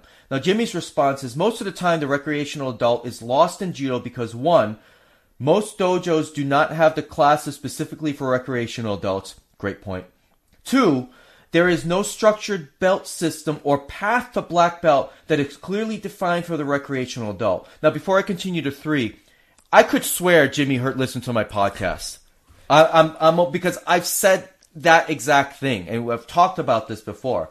And three, or maybe I'm just that damn smart. I don't know. I don't. I, I don't. I don't assume the latter. I, I would like to think Jimmy heard my podcast. Three, making adults take throws regularly will lead to loss of students. Agreed. All recreational adults need is technical development through uchikomi, renraku waza, drills, and throws on crash pads. Now, before I let you comment on this, I would like to say that I was the adult that regularly took falls, but when I came into judo, I knew before I started judo that it was for me. I, I inherently knew it. It's just like, it's just like, you know, you you try something for the first time and you're like, this is for me. This is maybe for you the first time you picked a, picked up a guitar, Right. for example. Like you just knew inherently, I want to be a musician. For me, I knew right away I wanted to be a part of judo and and, and this because uh, my grappling quote unquote career did start off in Brazilian Jiu Jitsu. It was not judo, and so I but I knew. So I was able to regularly take throws because I loved it. I was like, "Give me, give me more." But I know the average adult is not like that. So what? Are, what are your thoughts on that, Joe? I think that uh, so his first point about the uh, most dojos not having classes specifically for recreational adults, it's true. Uh, most of the clubs that have adults are you know the old school guys who have been around a long time. They're black belts. They're usually instructors, and like you said, they're they're not really the focus. They're the instructors. And so they're mostly teaching children. You're and you're right. Most adults don't want to take falls. Um, but my, m from my experience, most of the player, if you can get them past that fear of taking the fall, that once they they you know they get their ukemi down and they're they're, they're comfortable with it, they love it. Um, you know we've we've had such a surge like like I was saying earlier in adult attendance at our classes that it, it's actually becoming like one of the people are coming up to me, man, this is becoming my favorite class. That's here. incredible. That, yeah. that that's just incredible and unbelievable. Almost literally unbelievable. And to Jimmy's other point about, you know, I think the path for, for adult students is learning through uchikomi drills and throwing on crash pads. I, I agree with that because m- adults are going to be more comfortable learning that way. And the, the, the one spike that I've seen and, uh, my students progress is so, you know, we always do uchikomis. We do some, a lot of drilling and a lot of randori because, Good. I mean, that's where you're validated, right? right. You, you, you, you have a static opponent, your opponent or a partner that you're, uh, doing uchikomis with. You're doing drills. We do the our 50-50 drill. Perfect. I love that drill. Yeah. That, for for those who may not know, that's French randori. If you've heard that term before, yeah. Yeah, and we do that a lot. But it's when you execute that in randori against a resisting opponent that you you feel validated. And man, the level of some of our guys. So we just did our initial. Uh, I wouldn't call them promotions because nobody had a judo rank prior to this. You know, I've got jujitsu black belts in there you know, they're wearing their black belt to judo class. And right. so we wanted to make it more uh, judo oriented. So we uh, gave everybody their initial rank. We don't have anyone that I would consider a white belt. And I agree. It was that it was that way when I was helping Dave with the class uh, uh when he kind of started it out. When I was helping him a year ago, I don't think anybody was a true white belt. Right, and and some of the, our guys just on their Newaza level alone, I, I couldn't in good conscience give them a yellow belt. Agreed you know, like uh, like Joey Best, our our jujitsu instructor, you know, he's a black belt. Uh, he's at the minimum a green belt level in judo, and with a little bit more time on the mat, he he's a sankyu. Yeah, as as he should be, in yeah. my opinion. Right. agreed, agreed. And and uh, just a little shout out to Ellie. Uh, she she actually follows me on Instagram now, so I, I I talked to her a little bit through Instagram, and I it's my understanding she got a green belt. Is that correct? Yes, she did. Congratulations and, to you, Ellie. And to be honest with you, Ellie's another one of those students that you know er, she rarely misses a, a judo class, and I I couldn't even I could have gave her a brown belt and not even you know batted an eye about she's it. Prog- she's progressed that far, huh? She's progressed that far, and I she, think, I remember her being very enthusiastic because when I was when I was at your club, she was she was a white belt, kind of starting out. Uh, maybe she had a stripe. I, stripes on white belts. Yeah. You're a white belt, you're a blue belt. Right. I, I, I, don't get excited about stripes, but but she had made pro- progress, and and she was very enthusiastic. That that's the first thing that's uh, that struck out uh, to me about her. Very enthusiastic about learning, willing to learn, and a good, a good student. You know, honestly, and she's one of our students that's really interested in competing in judo. I could see her going out there and you know, really doing well at that level. And she, she's not far from her brown belt either. Good. Good for her. Good for her. Absolutely. So, and you are the ones, you, you're the one handling the promotions. So, let me get this clear. So, I know there are Shodan and maybe higher ranked, uh, judoka at your judo club in the, uh, at Ybor City Jiu Jitsu. Yes. But you are the main instructor. I am the main instructor, and obviously, you know, we like we we have other uh, uh, black belts there. Much, you know, we got some Nidan, some uh, Sandans there, uh, and obviously, I value their opinion. And uh, you know, I, I had discussions with them. How do you feel about that? And we were basically on the same page on every every uh, player at what their rank should be. So I did definitely consult with them, but ultimately, yeah, it was my call on everybody's rank. Right. Good. Good. Good. Good. Good. Glad to hear it. I thought there was a very interesting question that that that somebody asked, and I thought it was an interesting response from Jimmy. Uh, they asked, "Do you think someone with almost no background in competition can become a good trainer or coach?" And his answer is yes. It is possible to still become a good coach without ever having competed, but you must study hard and become a student of the game. Focus on helping your students love judo and focus on getting better every day and sticking with the sport. Now, it seems like this is something that you're actively doing here at your club. How do you uh, prepare your classes and how do you um, get better yourself as a coach? Well, one thing that I, I try to do is, and you know, all coaches try this, but I try to participate in class as much as instruct. You know, I a lot of times I'll I'll do this, with some research. I'll see, you know, like I said, our focus has always been on helping these guys improve their stand up for jujitsu. But like I said, a lot of them are now showing interest in competing in judo.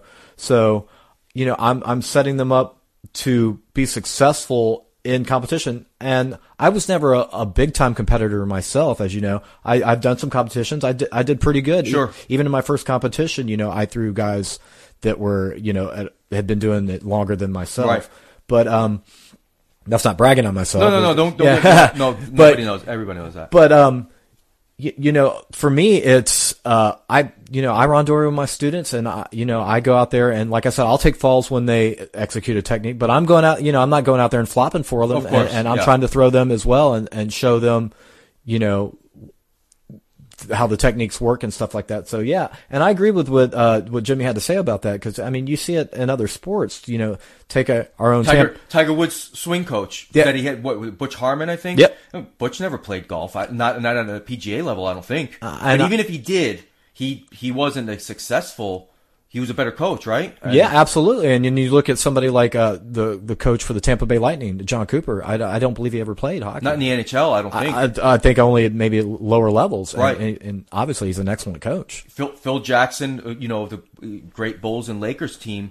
I mean, he played in the NBA, but he was a scrub. Right. He was he was a, 12th man on the bench. Jon Gruden was like a, a quarterback at what Toledo University. Yeah, and, and and his brother Jay never made it past the uh, arena football Arena league. League. That's right. Yeah. But but he's he's a head coach of the Redskins. So I, I agree with Jimmy and and this is again with this AMA. I thought Jimmy was very concise.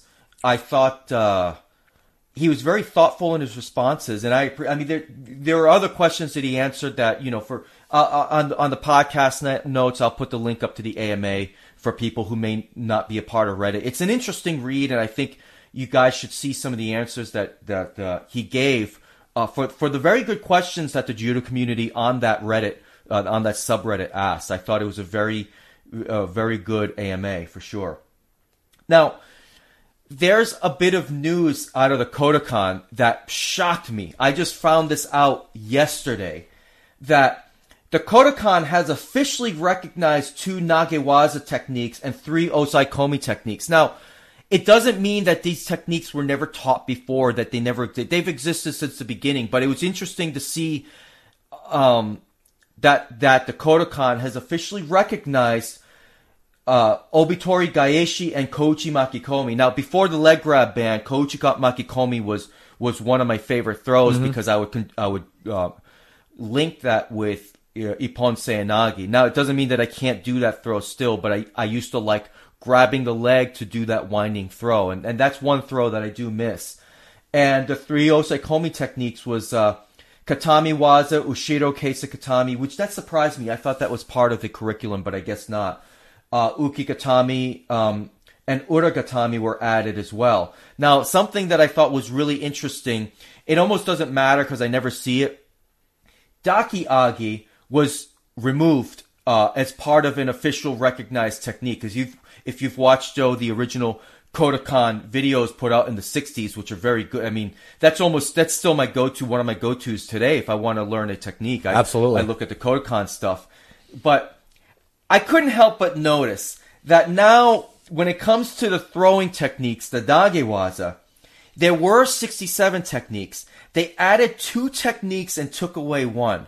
Now, it would have been fantastic if there were 69 throwing technique. 69, dudes! I mean, that just, that would have made my heart sing. It just would have been, it just would have been, it would have been a dream come true. I like, I, I got a buddy of mine when we talk NBA basketball. We love it when there's a tie score of 69 to 69. It's, a, it's one of those things we text each other. Man, the Celtics game is tied in the third quarter. 69, 69 with 69 minutes to, uh, seconds to go in the, in the end of the third. We love that stuff they should have. And I'm sure I would love to. I would have loved to have been a fly on the wall to see. We, we can't have 69 techniques. So we got to take away. they they actually ruined something for me because I, I had already started my my uh, t-shirt business of I'm a master of 69, See- and then real small under it said techniques. exactly. I mean, that just would have been. The, the possibilities would have been endless. Yeah, but they're missing out on a huge marketing thing right but there. by adding what I did, what I did like is by adding having 68 techniques now and then adding the the Osaekomi techniques, the, the official recognized. Now, in terms of a judo syllabus, it's 100 techniques. 100. Oh, okay. So I think that makes sense. Dakiage was a something you never saw. Uh, for those who don't know, if you're jujitsu guys, that that's a guard slam. In, in judo, you could you were allowed to lift up as long as you lifted up to your shoulder level. They would call ippon there. You never had to actually finish the match because guard slams are are illegal in judo. But there is a technique that you could have lifted them up, and they would have called ippon. It doesn't mean that they, they won't do that today because they're not because that's still an official rule, but but they uh, it's not officially recognized anymore. So what, in jujitsu, can you guard slam like that? Most tournaments don't allow you to do that. Uh, yeah, I, I think it's poor form. Yeah. Like, you know, it's it's really poor form. You don't. I, I mean, at, at the very least, you maybe in jujitsu tournaments, what they should do is is count if you lift them up and count points toward that as a throw or something. I don't know what they do, but you, you know, conversely, uh, this this will be of interest to you. I don't know if you saw it or not, because one of our old training partners, uh, Toro, yeah, was recently in a, uh, I was it gi or no gi? I believe it was a gi match. He actually had a gi match against Hector Lombard. Did he really? Oh yeah, and I got to be honest with you, uh, Toro probably gave him a good run. a great run. Uh, Really? he and uh, Hector Lombard actually was kind of he slammed him on on on the mat a little bit. It, it, it was like really like some dirty techniques against. Essentially, I mean, I, I believe Toro's uh, an adult now, maybe. Oh, Uh, absolutely. 18, yeah. 19 years old. Very lean now too. He's Oh, yeah, the same looking Toro we great. remember looks great. Yeah. and uh and and for you for you guys uh in the uh BJJ community uh Toro is the younger brother of Tubby Aliquing. Yeah, Oh, yeah. So we we train with uh with uh guess right now in Nogi, the best in the world, right? Yeah, she's up there. Yeah. I, I know she's uh, going to be doing. She won gold in Nogi. She won the Nogi uh championship. I think that was out in California and she's actually been invited to the Abu Dhabi Pros Yep. in uh somewhere in Scandinavia. I, I want to say maybe it's in Norway, but uh great competitor. Yeah. Yeah, prob- she's probably the highest level person I've ever now where she's at now, the highest level person I've ever stepped on the mat with. Absolutely. Uh, in, any, in any judo or jiu-jitsu, she's probably the best I've ever uh, been on the mat with. I mean, back then she was a purple belt, but but uh, yeah, never never knew that I was training with a, a future Future world- a future world champion. And I could definitely see her going on and, and winning Abu Dhabi. To be Yeah, with you. I, I, I agree. I completely agree. Now, speaking of future world champions and high level players, last weekend was the Tbilisi Grand Prix. Now, Joe, I asked you in preparation for this podcast for you to take a look at this particular tournament. What was your initial impressions of the tournament and what did you think? I don't know if this was your first exposure to seeing the new rules in action for high level judo. So, what were your initial impressions of this particular tournament? Curious to, to know what you think. Yeah, it was my first uh, chance to view a tournament with the new rule set, uh, Mm-hmm. which uh, the new rule set I, I feel is definitely conducive to good judo. I- I Uh, agree. When I initially saw only Wazari and Ippon for scores, I was a bit skeptical. I was like, well, I mean, it kind of. I, I didn't know how that was going to work, but after after reviewing it, I, I- think it's good for judo. What do you think of, of removing Wazari Awasete Ippon? I don't like that. Okay. I don't see, like that. But I understand why they're doing it. You know, they want the clean ippon for the victory. Right. And I guess, you know, if you hit me three times with a Wazari, but I hit you with one clean ippon, the clean ippon should win. I guess it's kind of, if you want to put that like in boxing terms, if, you know, you hit me with a few good stiff jabs, but I hit you with the overhand right and drop you, the overhand right takes, you know, That's, I, that's actually a good. Uh, that that that's a good way to put it. I, I can see that argument, uh, and and I do like that. I just I, I think my issue with it is that now the Yuko because they did it this way, and now they're including Yuko scores as part of Wazari. To me, it should be. I, I, I still like the older rules better, but but eliminating the Yuko, I, I feel it should always be well, Wazari, um, and then include Wazari Awasete Ippon, and then Ippon. And that way, if you have the higher level standard, you can leave leg grabs alone. Right. Well, and I, and I think I like the new rule, but where it could get a little squirrely is was that a Wazari or was that an Ippon? Because a lot of times I see throws that are scored Wazari. I'm like, well, I mean, I could on another day, I could see that scored as an ippon. So now you're going to have the guy who thinks he's thrown the clean ippon and it's scored Wazari, and you know with them not being accumulative now, you know it could end up changing the decision. You know, Yeah, and I, I, I see that point of view, and I, I agree with it. However, in I, I know this was one of the first judo tournaments that you've watched mm-hmm. throughout 2017. It's clear the standard for ippon has been raised, and I and I do like that. Year, y- for years, the rolling ippon used to be a valid ippon, and it's not anymore. You gotta you, you gotta have the you gotta s- rattle some bones uh, to get the ippon score, and I love that. I do love that, and uh, the shorter matches, right? So now, Right. so that now there's no. I, I don't, I don't say that players were stalling before, but now it's not three minutes of grip fighting, Right. And you know, let me get the the the Yuko, Yeah. which when it was there, or the Wazari, and just stall out for the win. Now you see guys coming out and uh, going for Ippon. Yeah, Yep. a- absolutely. And I, I think, I think overall, and that's, and I'm not going to cover the, the statistics of this particular match uh, contest as I have covered in, in other contests, but I think we are seeing a trend of more ippon, especially on the women's side, and and I, I think you know some of the my impressions of this particular Grand Prix is like once again the women tend to be getting more scores and, and less uh, less Hansokumake in their matches. Yeah, and I think that across all combat sports, I think you really see that the women, even like you know, for those who watch MMA, Absolutely. Yep. you know, the bell rings, women come out and they're looking to finish. Yeah. And I'm not saying that they're not strategic. I'm not acting like they're just going out there throwing haymakers and hoping something happens.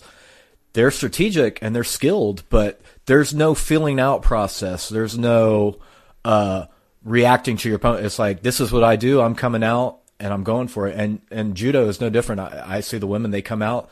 They're they're looking to get grips and go.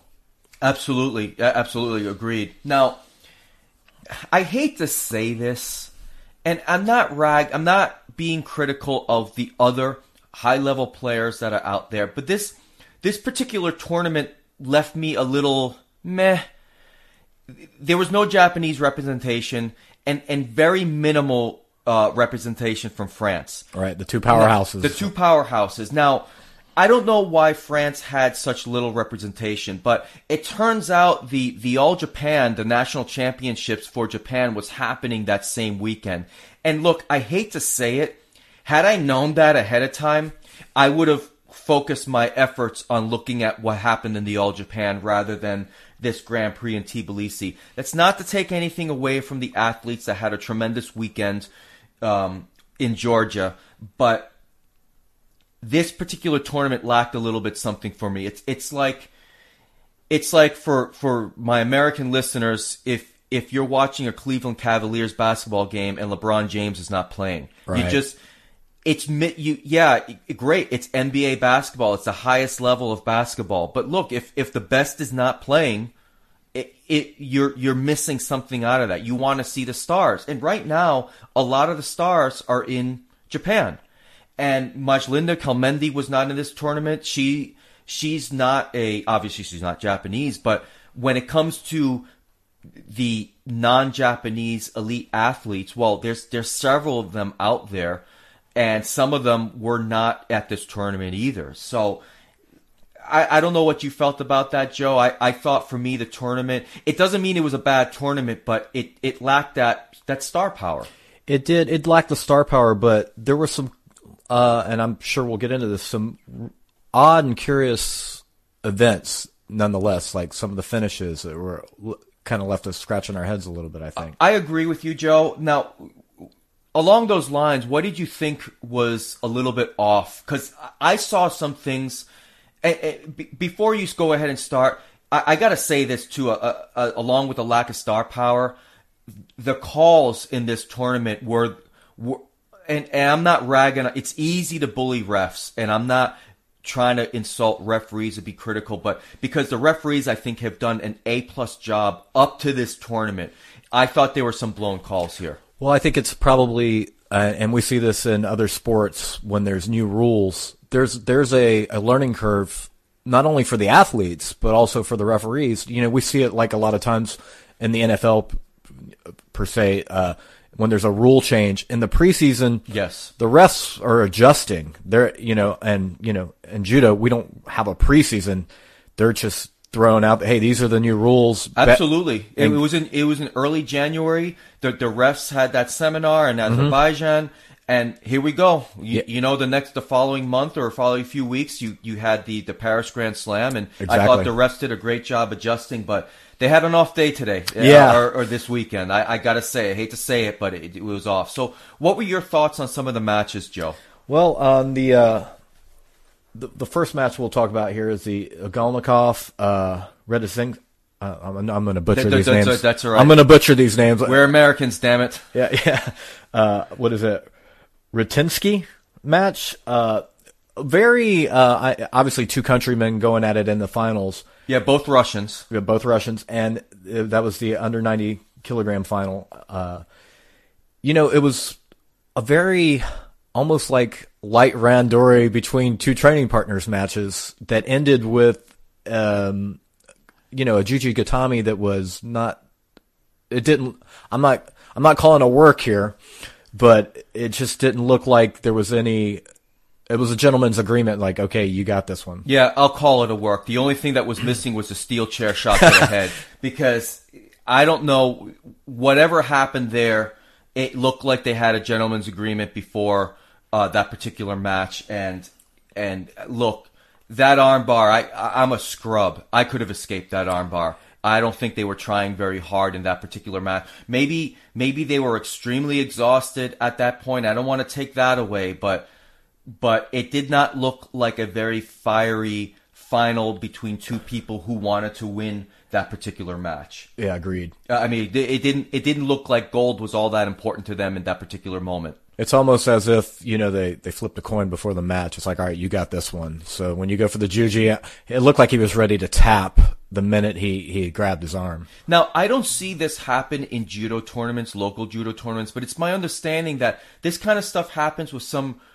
Uh, reg- I hate to say regularity, but it does happen in Brazilian jiu-jitsu tournaments. Do you have any experience with that? Is that is that unfounded, or is there some truth to that? I've actually. I, I think they take all the, the drama out of it. Um, a lot of times, if it comes down to two teammates, Right. they've pre-decided before the match. Hey, if it comes here, I'm bowing to you. Maybe a, a senior uh, teammate, you know, someone with more experience, or you know, yeah, it's your win. I, I've seen it where they don't even fight in the finals. what, what do you think about that? Um, I think if it's a local tournament, you know, you know, not an A tournament, Yeah. I'm I'm okay with that because You I got, are, really? I got to be honest with you. It, there's nothing on the line other than saying uh, I won this tournament. Now, you know, if if it's a an A level tournament. Uh, or was where something meaningful is on the line, then I kind of do have a problem with it. Yeah, You know, Yeah. because you know, ultimately you're a competitor, Right. And you know, we we want to make it look good. In another sport, you know, that might be looked down upon, uh, but I- don't have a problem with it uh, at, a, a, a local level tournament or you know something where not not really anything is on the line. Yeah, because you know the the next day you're going to be in, in class training, and Yeah. you're, you're going to see the guy. So you, you know you could settle. You you you got to make sure that. I, I I hate to say it this way, but when it comes to two club mates, you don't you don't want some accident to happen out in the heat of competition on a on a local tournament that, that is meaningless, especially when you've when you've got two top level players that may be competing in a high level Naga tournament two Right. months away. You don't want an injury at some you know some local warm up event to uh, to cause uh, the, that particular uh, year to be over with for that athlete. You know, say say bad heel hook got caught or twisted Right. knee. I mean, it kind of stuff happens just in the heat of moments by accident. Yeah, so I I, I see that point. I, I see merits to both sides, but but you know s- certainly for local tournaments and things like that, I, a pre-decided outcome. I think I think it's okay. Yeah. uh, would- it, it would be tough for me.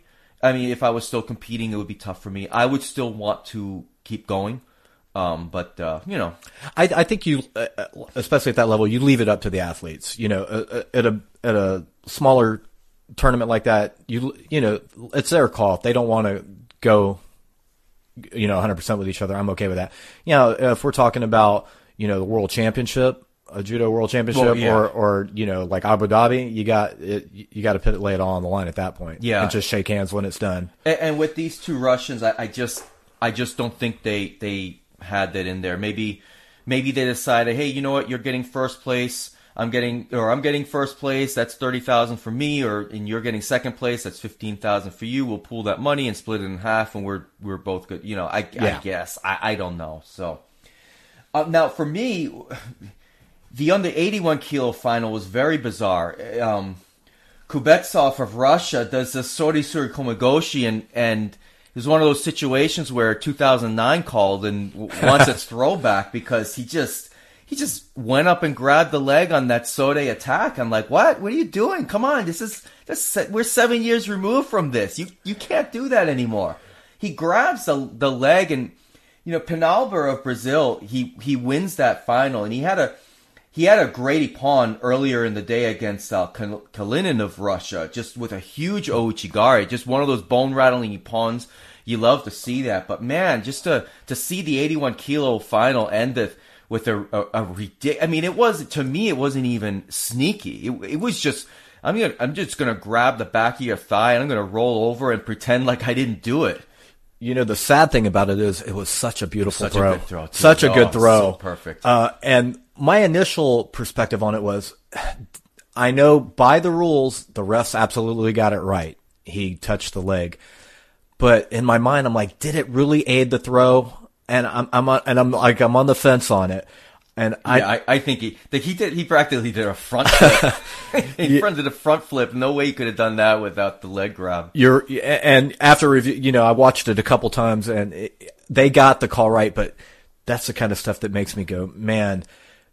I get what they're trying to do with removing the leg grabs. They don't want guys just coming out there and ankle picking guys. Yeah. you know, and That was the 2008 Olympics. That was horrible. exactly they Horrible. don't they don't Especially want in that. the lightweight divisions. Just and they want to see good judo and not leg grabs. I get that, but on a throw like that, man, it's like you gotta let him grab the leg a little bit. Yeah. because the, the the beauty of that throw, I think, outweighs the the the the value of that leg grab. But to the refs' credit, they did call it right, and you're right that that um, Ouchigari earlier on in the tournament against uh, Kal- Kalinin, yeah, yeah, uh, against yeah. Russia was that was like textbook Ouchigari. right, right. Now, any other matches that stuck out to you before we get to ones that actually where they won with some good technique or, or you know some impressive victories there? Anything Um, else stuck out? The under 73 kilogram match with uh, Smogalnov from Kazakhstan, and I'm not even going to try to attempt the the uh, Georgian's name. Yeah. Grigolishvili. Grigolashvili. Yeah, Yeah, okay. Um, what is your opinion on that that Ouchigari for the win? He he landed on his rear first. It should have it should have been called a a uh, Wazari. See, I, I I thought, and yes, he did land on his rear first, but I felt that it wasn't like that rolling Ippon. I felt that the force was a that was to me was Ippon. And, and it, I, I didn't have as much a problem with that particular finish as I, I as I did with some of the other finishes and, and some of the other not finishes but calls that the refs made. I mean, uh, at the at the angle that the referee was at at that moment, I can understand. It's calling a calling an ippon there is not the worst thing in the world, but it was it was very borderline to me and i know having after sat through three plus hours of that referee seminar um, i know that they probably if they were to go back and have another referee session in, in a month to talk about some of the throws up to this point they would probably put that particular throw as an example where a wazari should have been called Yeah. because like i like i've noticed throughout this entire year so far the ones the throws that are getting called the ippon are those bone rattling ippons and it, this to me was more of a continuation It and it it was to me to me uh, it was quick enough the continuation and with force enough that I, I felt Ippon was was definitely uh, deserved. But had they called it Wazari, you you could like you said point to that the new rules and where they want to see the big Ippon. I could see that as well. I was okay with the Ippon call just because I, I thought the technique was yeah it was spot on it was Spot It on. was spot on He wasn't he wasn't getting out of it. It was he had control. He had force speed. He did have all of that. Just uh, you know, landing on the rear first. You know, it's it's it's a very very close call. So um, now I thought when it came to the medal matches on the men's side, the under 66 kilo uh, bronze medal match between uh, Poliak of uh, Slovakia, I believe, and, and Chibana of Brazil was one of the best ones of the day, uh, of the tournament for the men's anyway.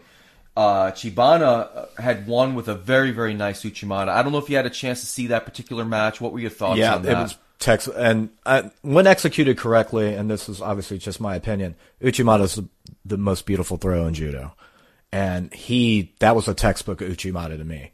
And executed perfectly. Yeah, yeah, yeah, uh, absolutely. Now, I don't know if you had a chance to see some of the women's matches. I mean, look, we both know that you know judo tournaments. Uh, you know, watching from start to finish, it, it can be a pretty tough, uh, tough ask. Uh, it's it, you. We're talking about, gosh, you know, three days worth of tournaments. Uh, talking many many hours probably 20 almost 20 hours worth of judo it's a lot to watch to break down but uh, do you have a chance to watch any of the women's matches at all i saw the highlights from the women's matches. Okay. So, so I saw all the Big Ippon finishes, Yeah. which, uh, I, like I was saying earlier, the women just, to me, it it's beautiful judo because they, they really they're going for Ippon at all times. Yeah. it- Yeah, the the uh, I I have noticed a trend over the past couple of tournaments. Now I don't have the statistics for this particular tournament, but the women have been they're getting more pu- what I, what I like to call pure ippon.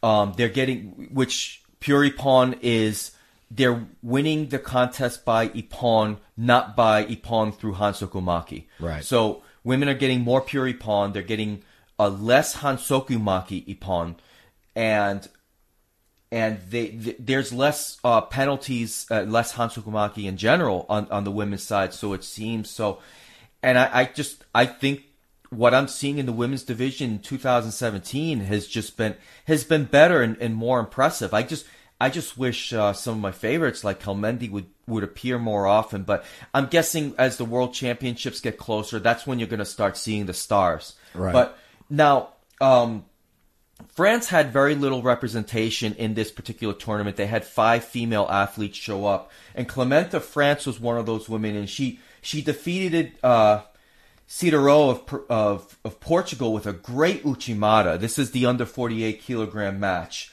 and um, you know, like I said before, I, I, it's a little disappointing to me. It's it doesn't. This tournament didn't have the same oomph.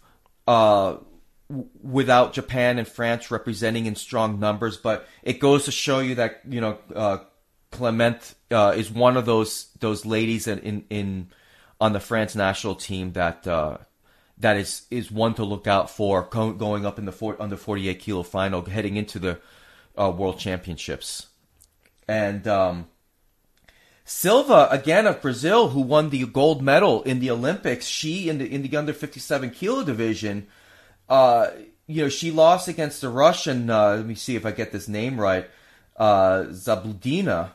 And I'm only pointing this out because this is this is you know, now Silva getting on onto the podium. Th- That's all that really matters for her at this point. Uh, she she's still a, a, a strong contender for to, to to be a world champion this year. But yeah, she's she's made two medal. She's been on the medal stand twice uh, in the past uh, couple of tournaments, but uh, but she has been losing. Um, what, was the last tournament? I have this written down here. It was uh, no, I don't have no. I I know she. I can't remember if it was Paris or or if it was uh the the, the last tournament in, in Baku. But but she she um she's gotten bronze twice where I thought she had a really good chance to get uh, get gold. Um, so and again, I, I'm not I'm not sure if you saw this particular highlight at, at all, Joe. Um, Yeah, I didn't see her match, but I have noticed, like you said, that um, while she has medaled, you know, I, I don't know if that's disappointing to her to only have two bronzes at this point. I know it's early on in the year, and like you said, I think maybe as the uh, competitions go on, you'll you'll see her, you know, back in if in form if, if she if you consider her out of form at this point. Yeah, yeah. Now, one of the matches I wanted to talk about, the under 63 kilo bronze medal match, um, it was this was one of those other bizarre matches, just like that that all Russian final. It was Smythe Davis of Great Britain going against uh, uh, Leski of of I think Slovenia. Slovenia, yeah. I was watching this with my buddy Matt, who was down for WrestleMania, and you, you know he, he didn't seem very interested in, in judo at all. I think he, as soon as he as soon as he saw this match, he went back to looking on his phone. And I was like, yeah, you know what? I'm, I'm going to put on the WWE Network. It's more it's more entertaining at this point. This match was really weird. I, I don't know what happened there, but it almost looked like. I doubt these two ladies had an agreement before the match, given that they're two from two different countries. But uh, Smythe Davis looked terrible out there. She she kind of flopped around like a fish, and it, the, the it was just really odd. I don't I don't know what she was doing. It it's almost like maybe she she she got dizzy. You know, she just kind of fell on her side, and and Leski had a had a fantastic picture perfect turnover. She she, um Smythe Davis kind of ended up in a you know flat on the ground. She turned like in a turtle position, turned her over and choked her out. It was just uh just um kind of a bizarre match and.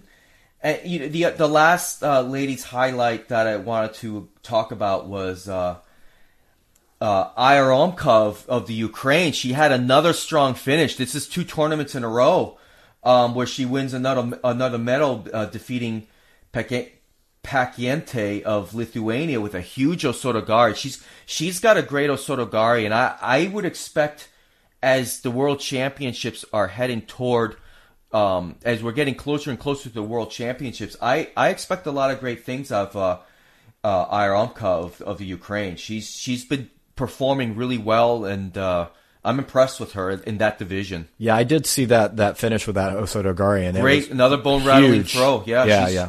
She's she's very good. I mean, again. She, she's got to show it against the Japanese women. There's uh, the Japanese have, have a couple of really good um, over 78 kilo uh, lady fighters there, and and uh, and she's got to be able to prove it there. But but she she has what it takes, in my opinion. I think she's got very good judo. Yeah, and these and tournaments like this, like you were saying, that don't have the big representation for the the the big two being France and Japan. This is a chance for you know like uh, from Ukraine them to I'm not going to say hone their skills, but you know, maybe give them some confidence going into the larger tournaments where you know they're going to be going up against competitors from Absolutely. Japan and France. And so, yeah, that was definitely a great performance by her. Absolutely, absolutely. So, were there any other contests in this particular tournament that stuck out to you, Joe? Uh, one, one in particular, uh, the Margelidon and Kurschev match. Uh, you know, it looked like. Uh, oh, that's right. That's right. Go ahead. You know, yeah. it, it ended rather abruptly, and I was trying to figure out you know w- what actually happened there. And then I noticed that uh, Margelidon under you know when his ju- judogi was open, it looked like he had a big white bandage across his ribs, and it appeared that once uh, Kursev was trans, you know, they were on the ground and he was transitioning into side control there.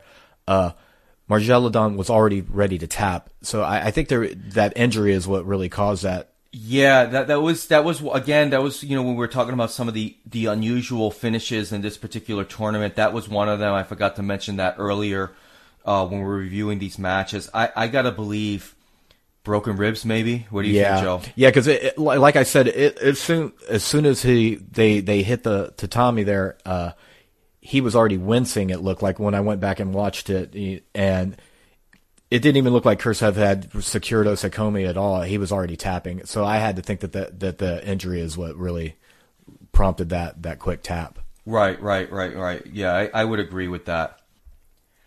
Now, this is the part where I want to talk a little bit about WrestleMania. I've been talking about this for a couple of weeks, and I'm not going to spend a whole lot of time about this. This is a judo podcast. This is this is not a, a WWE podcast review. I don't I, I don't like to comment on fake fights, but I have to admit that I'm a fan of the WWE. Joe, have you ever watched, been to an event or, or seen a WrestleMania or anything like that? Well, I'll preface it as a, as a child, you know, wrestling is, pro wrestling is very, very huge here in Tampa. Uh, yes, it is, I right. A lot of the, even currently, a lot of the current WWE wrestlers uh, live in the area and train in the area. And at my club in particular, uh, a lot of the WWE wrestlers uh, train, and I, don't- they don't necessarily train in our in classes. They take privates from uh, one of our instructors there, and uh, who actually works for the WWE, training training these guys. And uh, so you know, it's it's not odd for me to show up at the club and see Dave Bautista or Right. Samoa Joe, Sheamus, Yeah. all these guys work out there. So when you when you guys, some of you WWE fans, um, if if there's any of my listeners that are WWE fans, if you see pictures of of uh, Sheamus training or or Finn Balor training, a lot of that's taken uh, happening at Ybor City Jiu Jitsu in Tampa.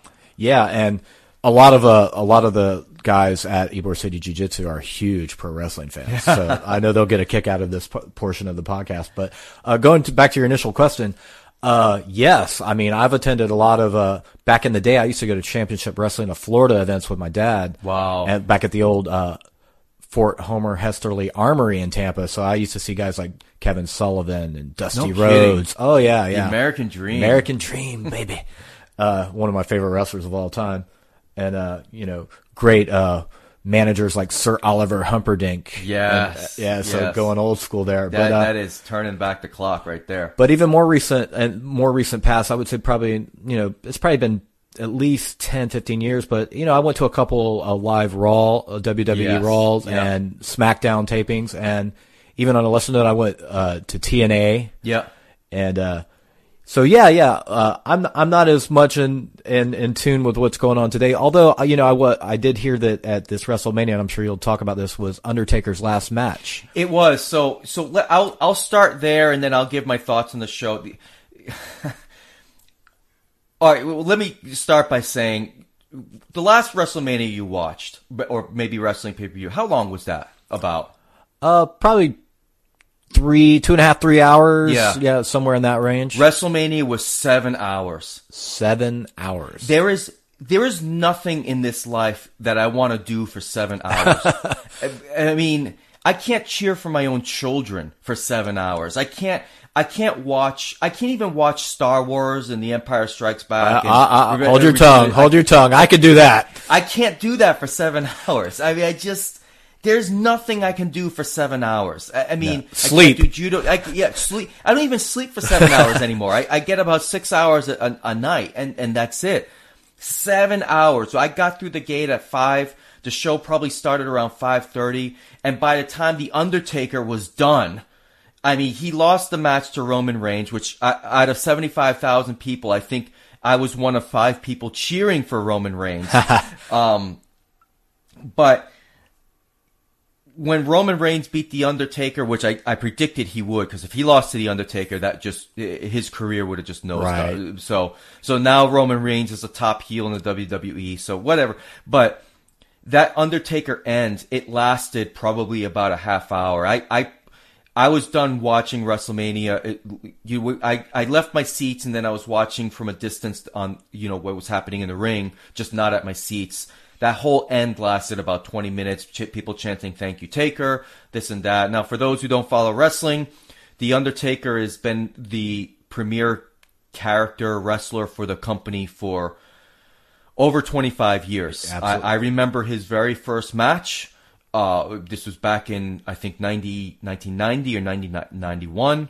And he, he officially retired in his, in, in a very great way. No, no, no silly speeches. He just left his wrestling gear in the middle of the ring, went halfway up the ramp and literally descended down into the ramp. Everybody, you know, that ramp eh, at WrestleMania was about the length of a football field. Yeah, it looked humongous. It was humongous. I mean, by the time the wrestlers got down there, when John Cena ran to the ring, it looked like he he, he looked like a toddler running down there because he didn't want to trip over his own feet and, and fall. You know, he looked like a little kid running down there. But yeah, WrestleMania WrestleMania was great. The production value is is bigger than the only thing that tops it, in my opinion, from from a long show standpoint, is the opening ceremonies of the Olympics. Other than that, nothing tops WrestleMania in terms of production. Yeah, if there's one thing that Vince McMahon has, you know, can do, it's it's pr- produce an event. And you know, what is this? How many WrestleManias have there been now? Like This was the 33rd. thirty third. Yeah. So he's got it down. Yeah. you know, he knows how to do it big, and it's no surprise to me that that you would say that. Yeah, and oddly enough, one of the one of the highlights of the entire mat uh, entire night happened before WrestleMania even started. There was a couple of cosplayers that dressed up as Stone Cold Steve Austin, Ric Flair, and the Ultimate Warrior with the fourth guy as a referee. They were fighting in the stands, and and I saw. You know this Ultimate Warrior guy lift up Steve, uh, Stone Cold Steve, uh, you know Austin over his head. Uh, this quote unquote Steve Austin did did the Stone Cold Stunner, and, and the crowd was chanting and everything. They were doing the one, two, and and they they put on a great match in like the crowd, and it was it was really something else. I only saw it after the fact. I did, I heard the commotion. I just couldn't see what was going on. Um, Well, there's so many people there, man. That was seventy thousand plus, 70 right? yeah, at least seventy five thousand in attendance, and the the energy was just electric. And and again, in terms of an experience in in the United States, if you just keep it just within the United States, I can only imagine the only thing that would top it as far as an experience would be the Super Bowl. Yeah. Uh, I, I would have to venture to guess, but even the Super Bowl halftime show um, isn't nearly. It, well, it's it's a bigger production, but it's for a shorter time. But this, this WrestleMania set was just unreal, and the the ramp like changed colors as they did everything. The matches. I would say the first half of WrestleMania, the matches were just on fire. They were just, you know, the wrestlers, they all pull out the stops. Right. And everything. This is their Super Bowl. This is their Super Bowl. This is their moment to shine. Right. It's their dream, and they they give it their all, and it's evident when you see it, and it, and it's just it's just out of this world. Now, for me, things turned in the show with the John Cena Miz match, and and here's the music. You can hear John Cena's music, and and I was. I was leading the cheer for John Cena sucks, and this is the audio that you're hearing is is this is live audio that I recorded. And now my buddy Matt, who was with me, he he actually likes John Cena. I don't like John. I like John Cena, the guy who visits sick kids in hospitals.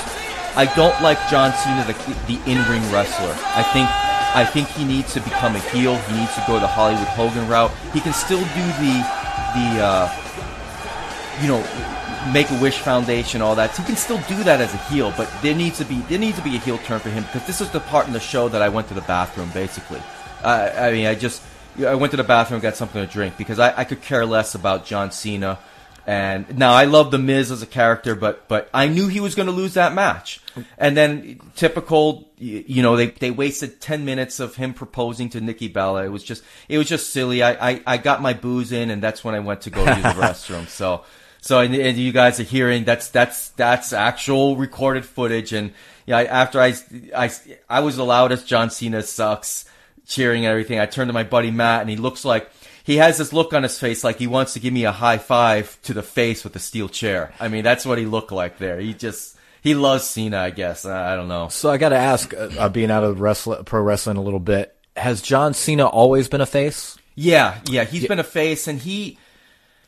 I can understand why you know the the whole the things that he does for the military families, the the charities. Eh, he he's a he's a great human being. Yeah. he just he just reminds me of those because he's from Massachusetts.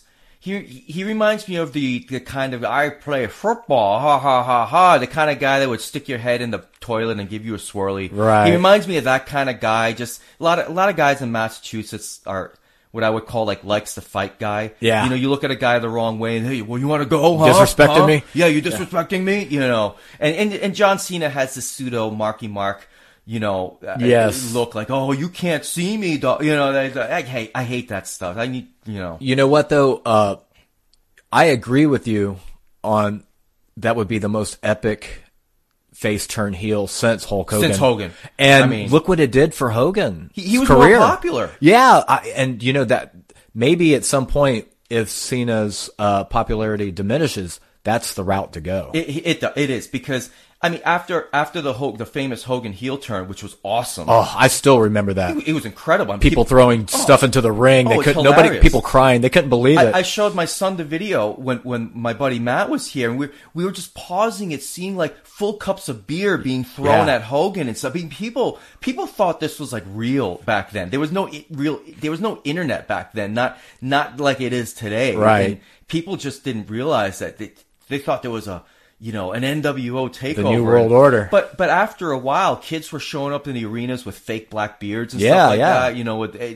people loved Hogan. They loved him as a heel. They loved him as a face, and and I think I think Cena could survive that. Oh, absolutely. And at some point, you know, uh, I, I'm sure that the WWE is doing great now, ratings wise. No, not actually not as good. Oh, really? no, not as good as not as good as the Attitude Era. Uh, well, Yeah. yeah, yeah. Well, because they, they don't really. Uh, I mean, so they're they have their own network now. They That's do. how it works, right? Yeah, So- they do. They do, and they now they own all the properties of those old wrestling promotions. I'm sure.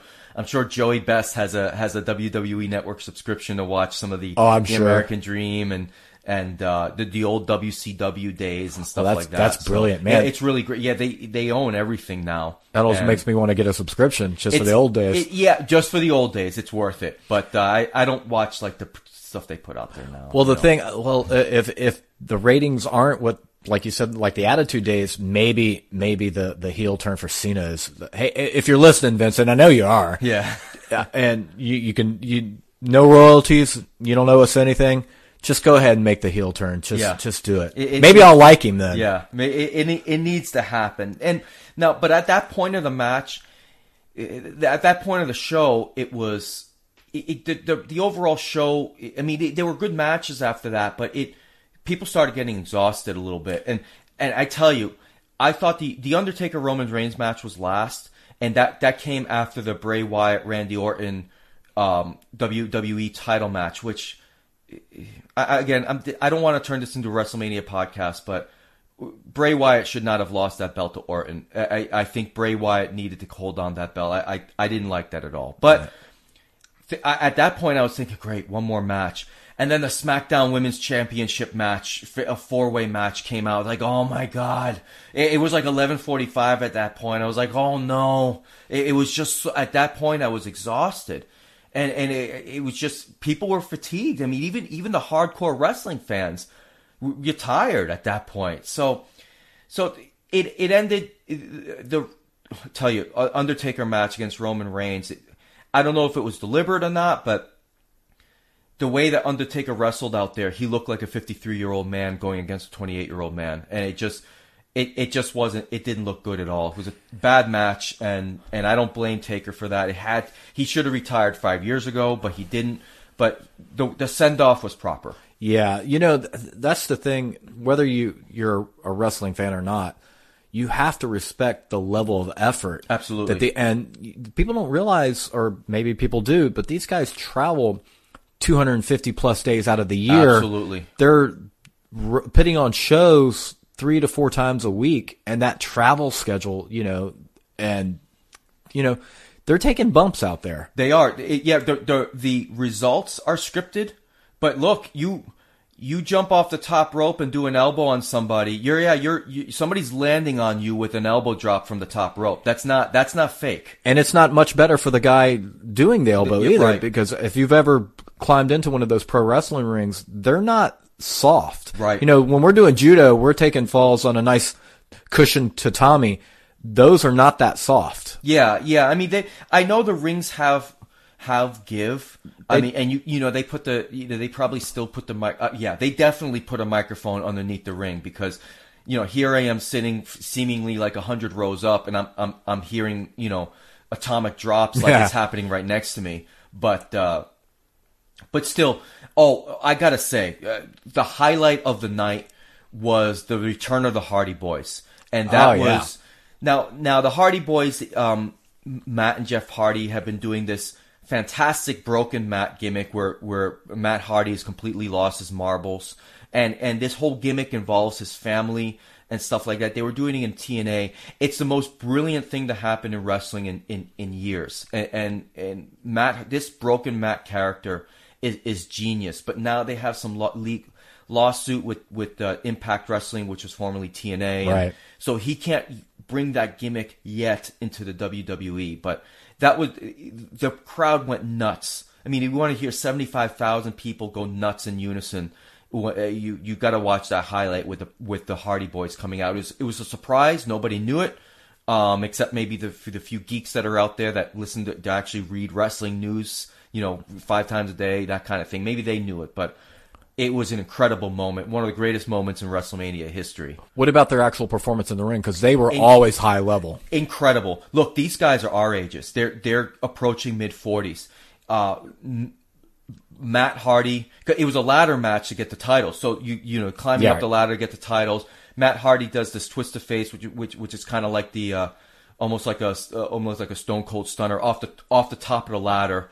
And and then Jeff Hardy does this. Uh, I can't remember what they call the moves these days, but he off off the tallest ladder, which seemed like it's tall as the Eiffel Tower. He jumps off the ladder, lands on unfortunately Sheamus and Cesaro, who are on top of other ladders on the on the side of the ring. He he does he does this flip off the top, lands on both of them. Matt Hardy gets gets up to the belts, and they they they became WWE Tag Team Champions. Wow. Yeah, so that was an incredible. That was the the best match of the night. That that fatal four way t- uh, match, tag team match for the belts. Best match of the night.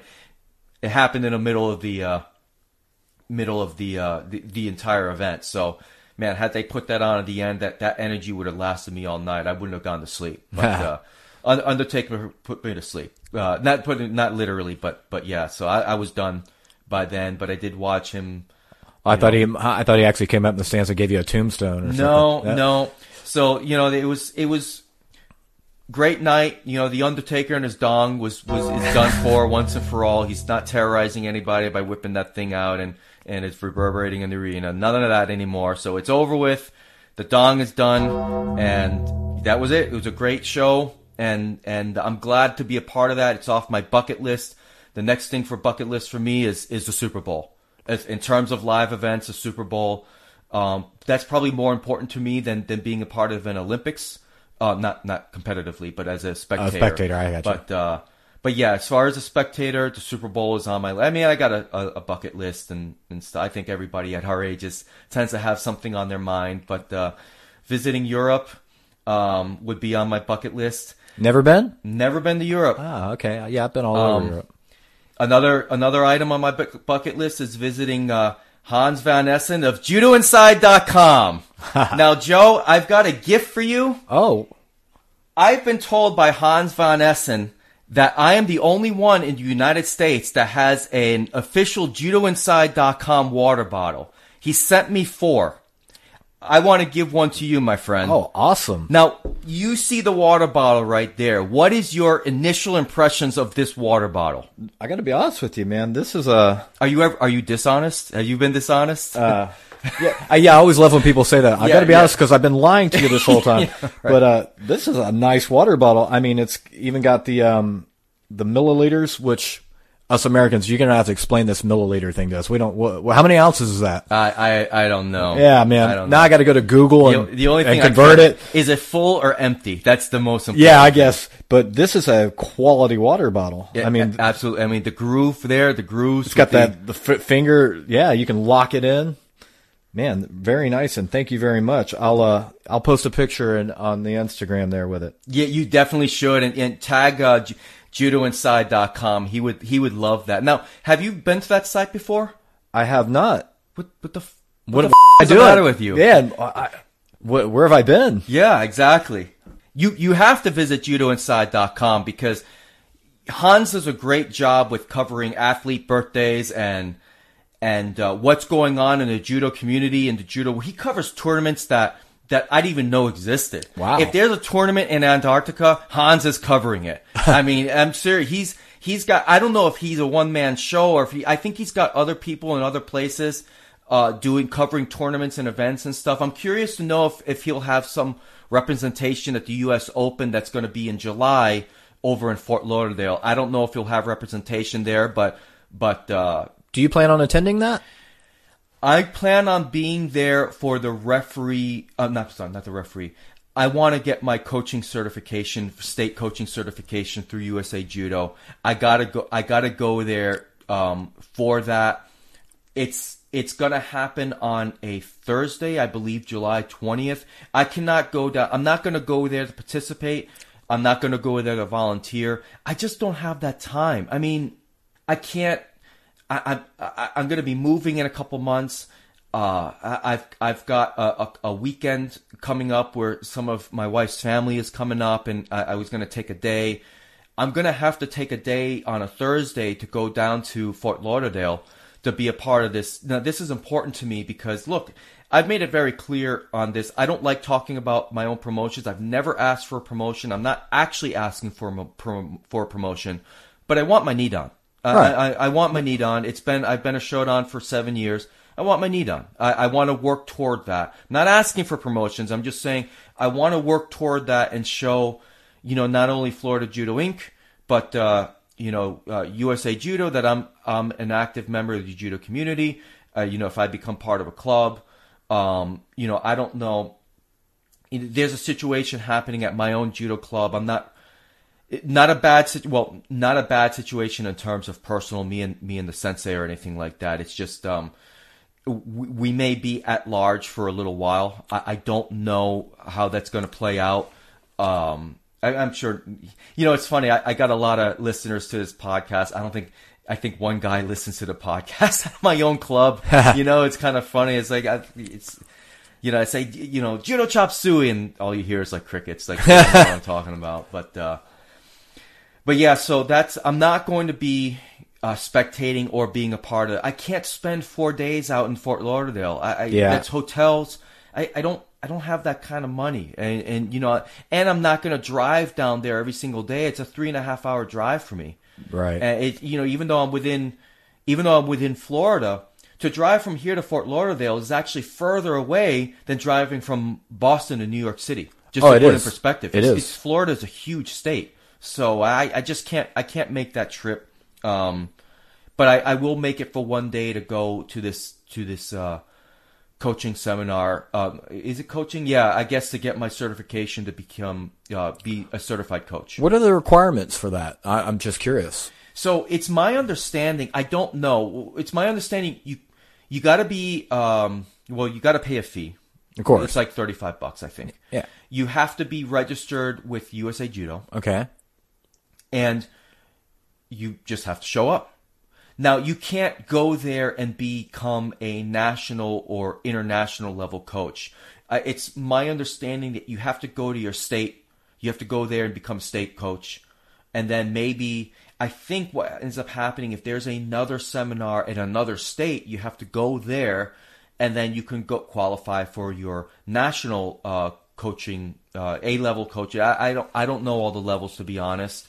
All I'm really concerned about at this point is the state because for my own judo club, if I go to a local tournament that's that's sponsored by USA Judo, USJA, or USJF, I can't sit in the coach's chair unless I'm certified. Yes. So that's that's an important thing for me to do and to have, so that at least for my students, I could I could have the right to sit there and yell at them. no, I'm kidding. I, I would never yell at my kids. I know a lot of other coaches do. Um, uh, you know, not yell at them at bad performance. I might yell at them to get their attention, but that's about it. You know, I don't, I don't, I don't take uh, local judo, judo tournaments so seriously that that it I need to say negative things toward my students. I know that happens uh, with certain coaches locally around here that I know of. They they will remain nameless, but they tend to yell at their kids a lot. And you know what? Their local tournaments. The only thing that's at stake is the coach's pride. That's, Absolutely. that's it. And I think it's absurd that that a coach would yell uh, at, at, in in a negative way at their own students. Well, man, this coaching seminar has kind of piqued my interest a little bit, being you know the instructor at Ybor City Jiu Jitsu. It's important. Yeah, I think if you have students that you could, we were talking about this earlier on the podcast that you have students that may be interested in doing judo tournaments. Well, if they enter a judo tournament, you can't sit in that chair. Um, you can't. Maybe maybe some of the other Shodan and Nidan at your club may be able to sit in that chair because they have the proper uh, credentials. Yeah, maybe that's something I'll look into as well. And you know, with the situation at your club that you were mentioning, you know, you always got you're always welcome on the mats at Ybor City Jiu Jitsu. Yeah, I appreciate that. I um, I'll definitely be there Wednesday. Uh, come come hella high water, uh, I will I will definitely be there. The only thing that would stop me from being there is work. Okay. If some kind of a production issue happens and and it's all hands on deck, it's rare that it happens. But you know what? This kind of stuff happens on the most important days for me. Yeah. So it just it just does. So so this is an important thing for me, and uh, you know, so I will definitely uh, I will definitely be there. And I may, I may end up having to bring my own sons there. They'll sit on the side, and I probably cannot. I can't. I probably will not be able to stay for the entire thing. I just need to make sure that I'm there for you to get promoted. You know, we take a couple pictures, that kind of thing. And I, I can't. I can't imagine I could stay there the entire evening because my sons have homework and things like that. And I- Absolutely. I, you know, they I got to make sure that their schoolwork uh, remains on top of that. So, but uh, well, Joe, we are at the two hour and twenty nine minute mark of this podcast. Wow. this is this has become the WrestleMania of podcasts. you know, so you, you don't want to go for seven hours? Let's just I- keep going. I, we probably could, but you know, I'm sure I don't want to give the listeners fatigue. I hope they've enjoyed this podcast. I've enjoyed, thoroughly enjoyed doing this. This has been, uh, it, this has been an interesting experience because not only have I en- enjoyed doing it, that's not the interesting part, but this felt like about a half hour worth of talking, and but uh, it, it I did not feel fatigued doing this podcast. I don't know how you felt about it. No, no, it was great. It, I, I'm really surprised that it's that long. You know, I like I, I listen to a lot of different podcasts out there. You know, like Joe Rogan Experience, and some of those go on for two and a half, three hours, and you're like, oh, it's it's over already. And Yeah. go, yeah, it's three hours long, but it, you know, as long as the, the content's interesting, which I, I hope we kept it relevant and interesting for you guys. Yeah, and, and fun and entertaining as well. Yeah. Now, I hope if you've made it this far, I, I really thank you. And I'm gonna have Joe back on again. No question, no question about it. Even if you didn't like it, I did. So I think it's gonna come across. I think it's gonna come across in your earphones, on the airways, internet airways, if I like to call it. I had a I had a great time doing this, and um, in the future. Joe and I will also hit our stride in terms of podcasting. I don't think we can do a co-host show and keep it to an hour. Um, and I don't know if we can do this once a week. Uh, That that would be a tall order, especially for me. But you know, maybe maybe we can shoot for once every other week. Sure. Or or, or maybe maybe once a month. I don't know. Um, we we need to coordinate our schedules a little bit better. But um, but I thoroughly enjoyed that. So, do you have anything uh, to, left to add? No, uh, thanks for having me, and all you listeners out there. If you liked what you heard today, you know, let the show know, and if you didn't like it, uh, just keep it to yourself. Yeah, no, or or you can let me know. Now, Joe, last before we go, do you do you have any Instagram, Twitter, email that you want people? Now, if you don't, I, I get if you don't want to share any of that, you can always just reach out to the show. Reach out to Joe through through the show email, which is judochopsuishow at gmail.com. There's always the Instagram. You could my Instagram now is La Vida Judoka. You can follow me there. Um, you can also uh, hit me up at La Vida Judoka on Twitter if you have any comments. Uh, and there's also Facebook as well. So any comments that you want to leave for the show that you thought, any feedback, feel free to let us know. Uh, and it'll get back to Joe. But Joe, do you have anything that you would like to share public publicly? Sure, sure. If you want to, uh, Instagram's the best way to get a hold of me, and that's at J Kiser. That's J K I S E R seven one on Instagram, and uh, yeah, just hit me up there. All right. Well, with that, Joe, I hope you have a good week training. Um, I hope everybody out there listening has a good week training, and I appreciate you joining the podcast. So, with that, train hard, stay safe out there, and until next time, aus. Oppan Gangnam Style. Gangnam Style. Op, op, op, op. Oppan Gangnam Style.